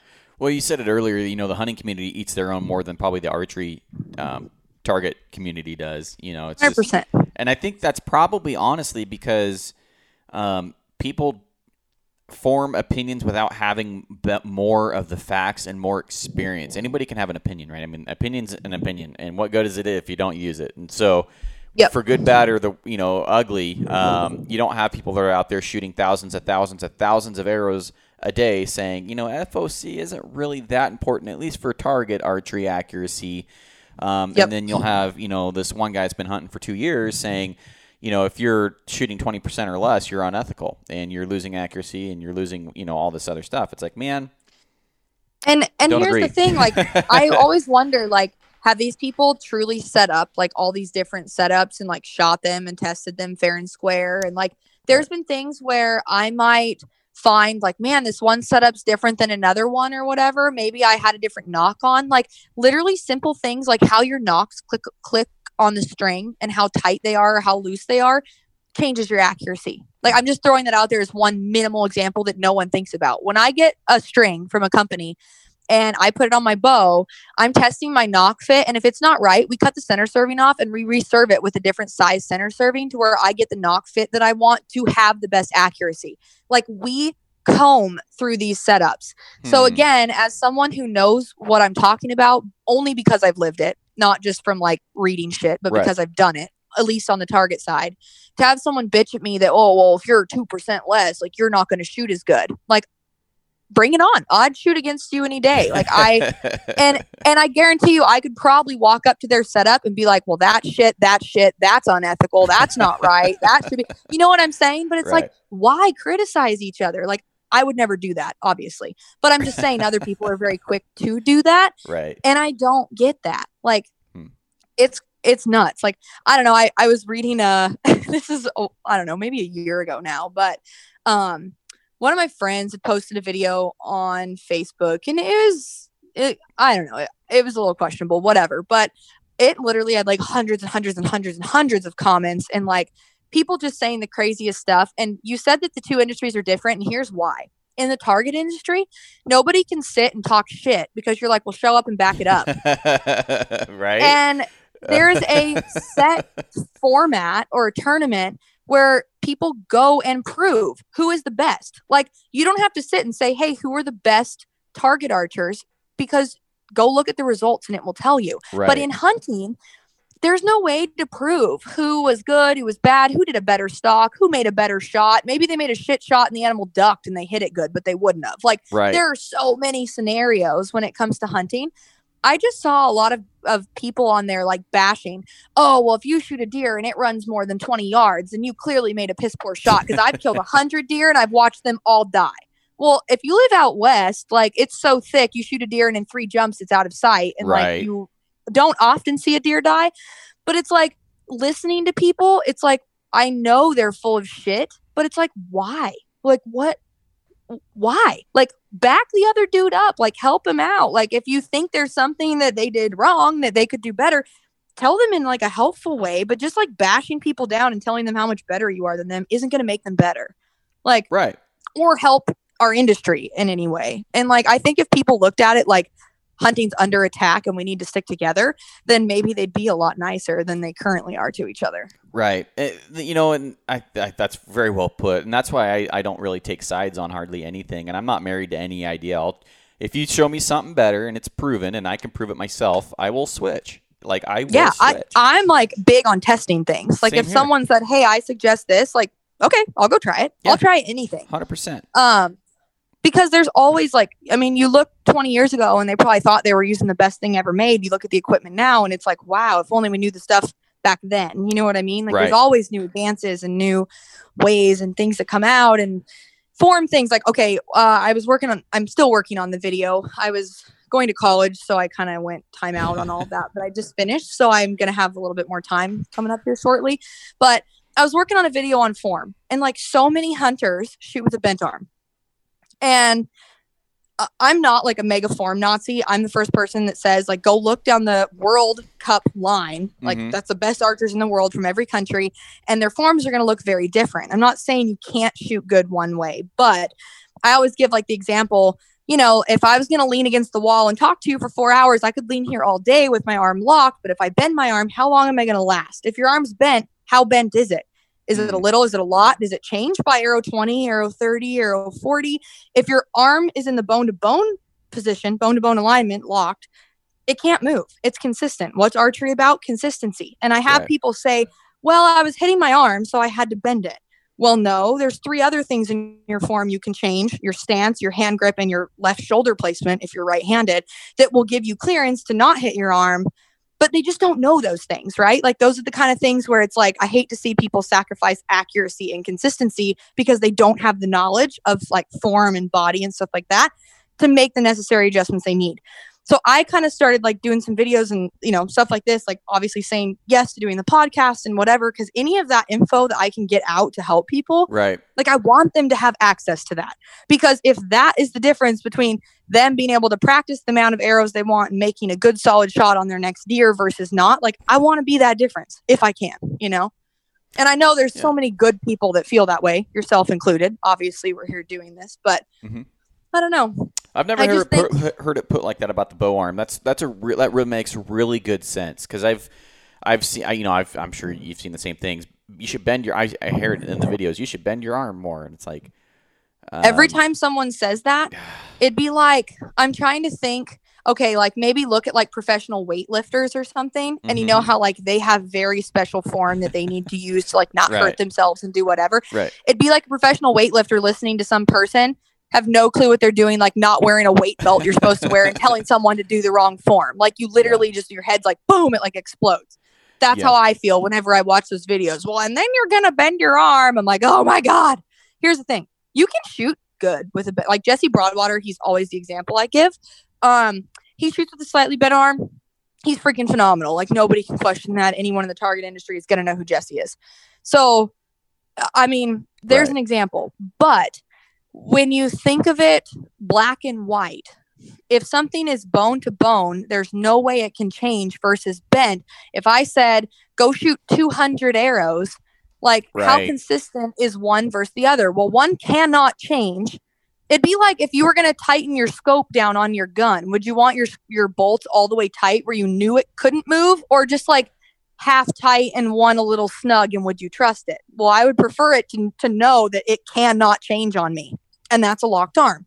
That's a shoulder in the socket. That's a wrist bent up and back. Like there's certain form things where again I'm no form Nazi, but there are things within the form that I'm like, look, do what you want, but here's example A and here's example B. Example A isn't just repeatable, it will always be exact, period.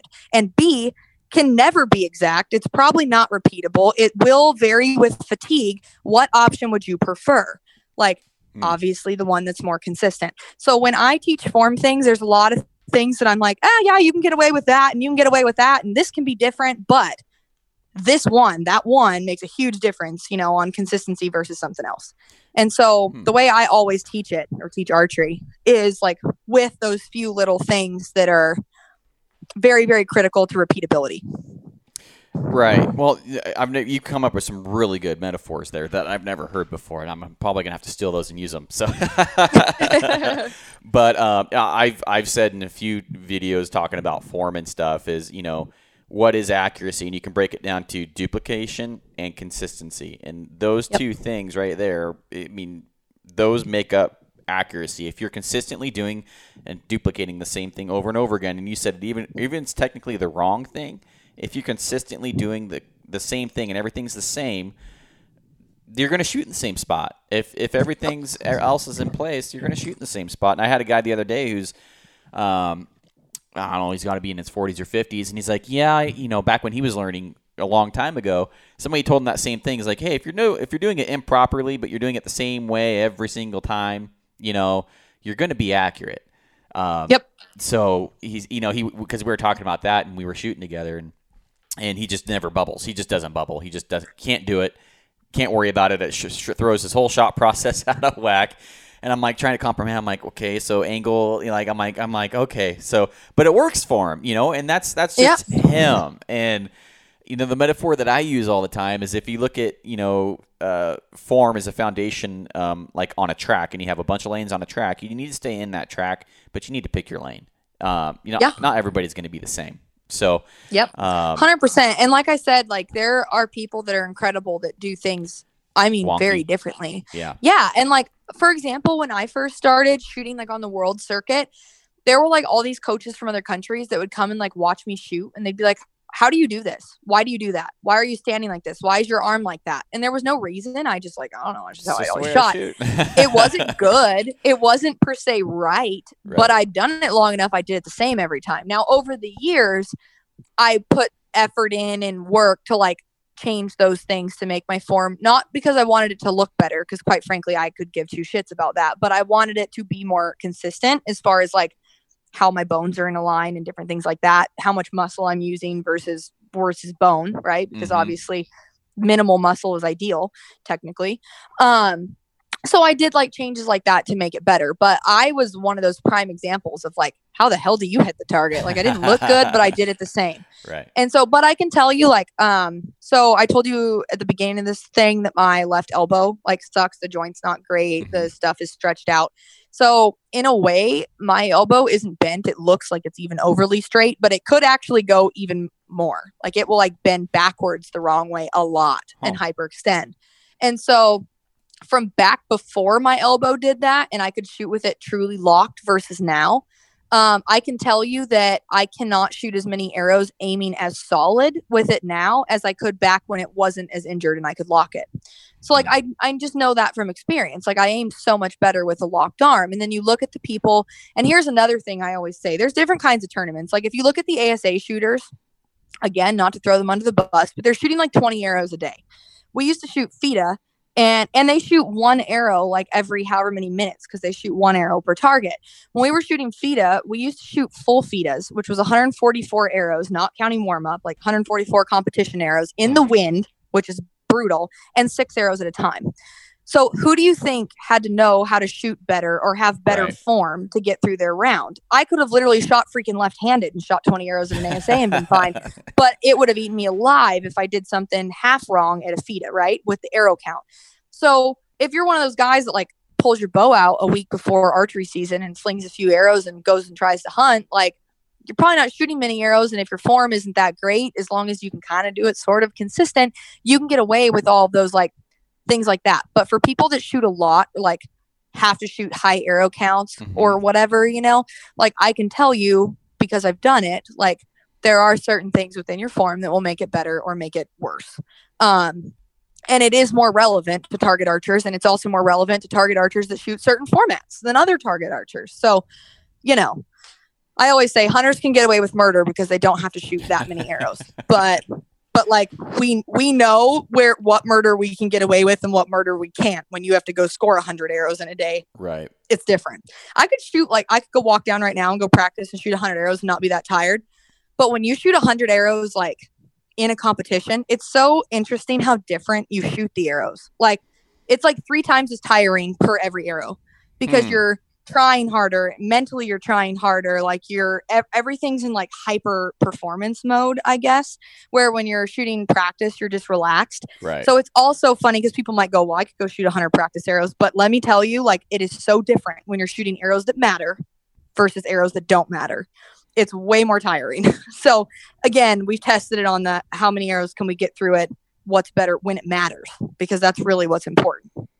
Interesting. That's a really good insight. I've never thought about a lot of those things, and and um, just talking to you opens up some ideas for me to work on and stuff. And my my Achilles heel is my front shoulder. Um, my shoulders are both bad from bad form drawing a bow and too much poundage and too much draw, and, and so my shoulders suck. And so um, I'd have to probably draw like forty pounds just to get my elbow up and actually draw like you're supposed to. Um, if I do it like this, like you're supposed to, I'll feel like a rolling n- muscle or nerve just roll right across the bone, and it'll just like can't shoot. So, um, so it sucks. But my front shoulder, when I start getting tired, it just starts riding higher and higher and higher, and it's just like, man, that's So- that's my Achilles heel there. So one thing, okay, if you stick your front arm like against a wall, there a wall next to you? Mhm. Okay. And then take take your arm, just kind of have it straight and roll your shoulder up to your ear, which is really easy. Like um and if it's you kind of have to have pressure on your front arm for this Okay. to work. Okay. But if you have your arm against the wall and you roll it'll roll like back and forth. You can roll it up to your ear and then roll it down and back. And at its lowest point, that's basically where you want it to be. So it's interesting when people teach that. They'll be like, drop your front shoulder, drop your front shoulder. But depending on how your feet are, on how your stance, if you have a 90 degree angle stance, Mhm. op- more open or closed, um, that changes how your shoulder is going to drop into that socket. Hmm. And so, some ways with how your feet are standing, it may not be possible. A lot of the times, and one thing that you can test, stick your arm. I, I can actually, I, I can see you right now. So, stick your arm straight out to the side and then set your other arm on top of your shoulder. And then slowly bring your hand toward, like me, toward the screen. And you're going to notice that at some point your shoulder kind of drops, right? And then it kind of lifts as you go out to the side. And then it kind of drops Yeah, right as there. you bring it Right forward. there it. Yeah. So that's actually the angle that your front arm should be at, and you should turn your feet in a little bit to get your arm to that angle. Hmm. If you're standing perfect at a 90, it cannot go down in the socket. Yeah, I shoot turn slight. a little bit open to the target, it kind of drops down in. If that Yeah, I shoot. sense. I shoot like a slight open stance to the target. Um, Yep. So it'd be like, yeah, ba- basically it'd be uh, about like that. So yeah, that's good. Yeah, And so there's just little little tiny things like that where someone might struggle and it's like, okay, you're doing good with your shoulder, but hey, let's change this one little thing with your feet, like maybe a 10 degree angle change, right, on their stance, something minimal. interesting. But it makes it way easier for their shoulder to stay consistently down. Um, also, like how you lock in, like high drawing is obviously one of those things that's like super criticized in archery, but take your hand out like you're going to draw at the ground and then like bring your arm up your shoulder's like naturally going to be up if you draw down but if you take your arm and you put it up maybe 15 degrees it's weird you can literally see like the shoulder will go down up down up like in the socket so I always teach draw just barely above center. Don't sky draw, don't super high draw, but you need to be barely above center. And in doing that, it kind of locks your shoulder down in the socket before you even start to draw. Yeah. Then you draw with it already pre locked rather than drawing and having to try and force it down in as you draw. So Yeah. Hmm. there's things like that that are, you know, if, if you're taught by someone who knows what they're talking about as far as form goes, like it can make your life a lot easier. It can make it more repeatable. And depending on how much effort and like time and how serious you want to get into this, like Mhm. there's a lot like that you can learn. Some people, they really don't have to know that and they will still be fine. They'll still be successful hunters and they'll be good. But other people, you know, if I I was going to fly like we talked, fly to Africa, fly to Australia, fly to whatever, like you're usually spending a lot of money and a lot of time right. and at that point, those are usually people that are taking it pretty serious. And you would think that they really want the best opportunity if they're going that far and hunting and, you know, whatever else, or draw the elk tag of a lifetime, or, you know what I mean? Like, you don't Right. have to leave the country. There's still crazy, awesome hunts here. I'm just saying, like, it's all perspective. It just depends on, like, how serious people really want to get into this. But there's little foreign things like this, like what we just talked about, is so much more important than what percentage of FOC are you running?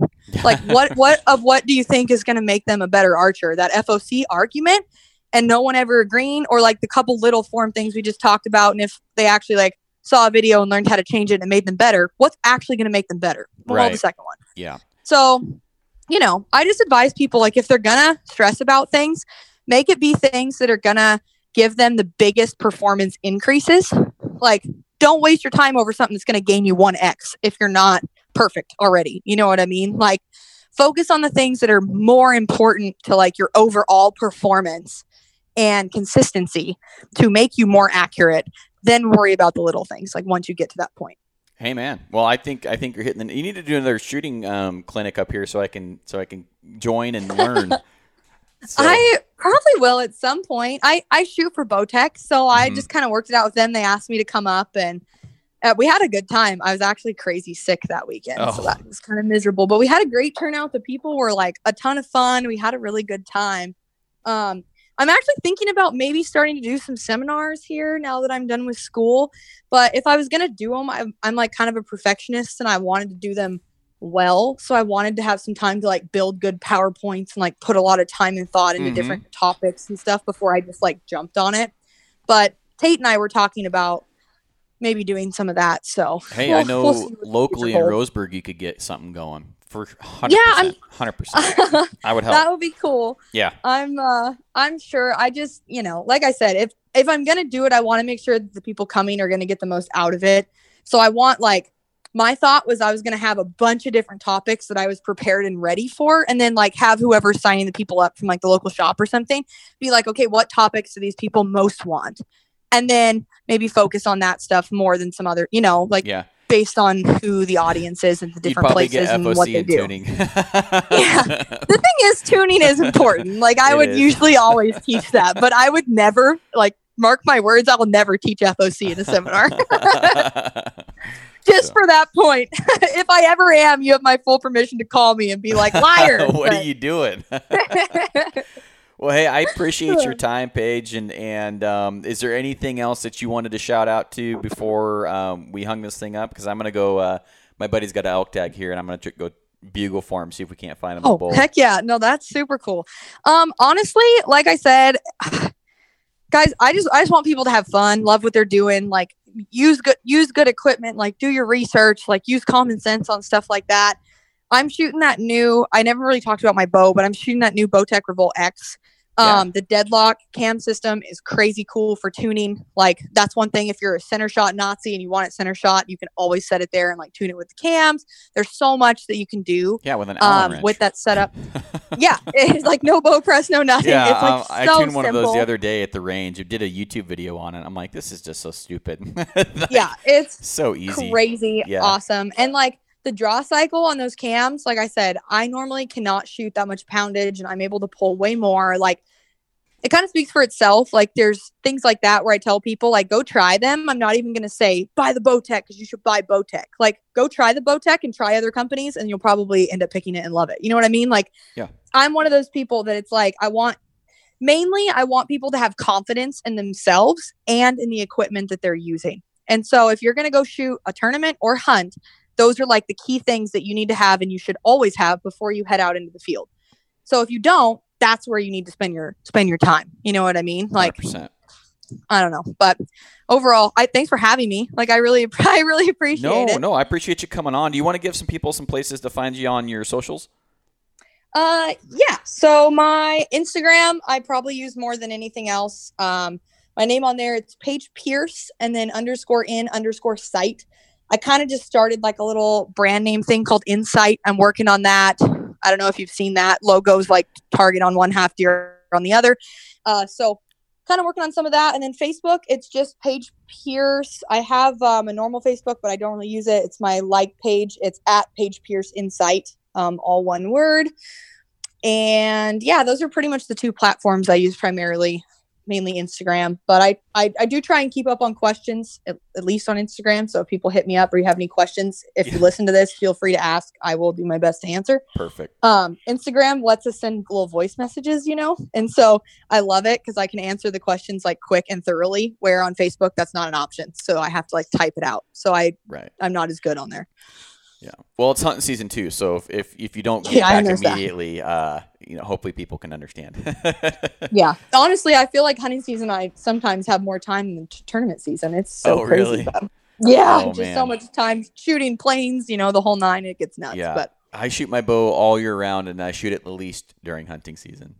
Yeah because you're actually out hunting Yeah, you're I'm not just home shooting Exactly. It's like Hundred percent. Yeah. Mine is trying to weigh right now the fact that we still have tournaments, and I really should be like hardcore focusing on my tournament bow, but instead I'm choosing to hunt. So you know, it's kind of weighing priorities there. But priorities. I'm a hunter first. So. Yeah. I I'm supposed to be a target archer first, but I like hunting more. So try battling that one. Perfect. So, all right, Paige. Well, hey, I appreciate your time, and and um, just based off of this conversation, we're gonna have to have you on again sometime to answer some um, some questions on shooting and and all that stuff because I got a lot of good info info from you, and I definitely learned a thing or two. So, I appreciate your time. Yeah. Of course. Thanks for having me, and good luck this season. Awesome. Yeah. I hopefully you can post some kill pics here very soon. Yes. All right. We'll catch good. you later. you too.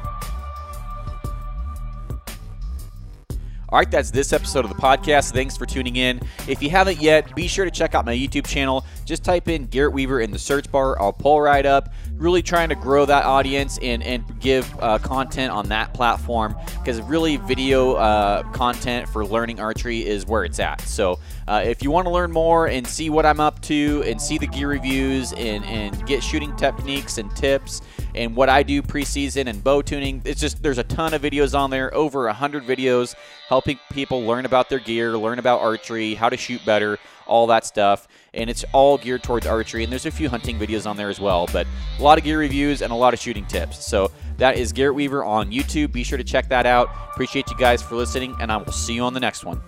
Bye.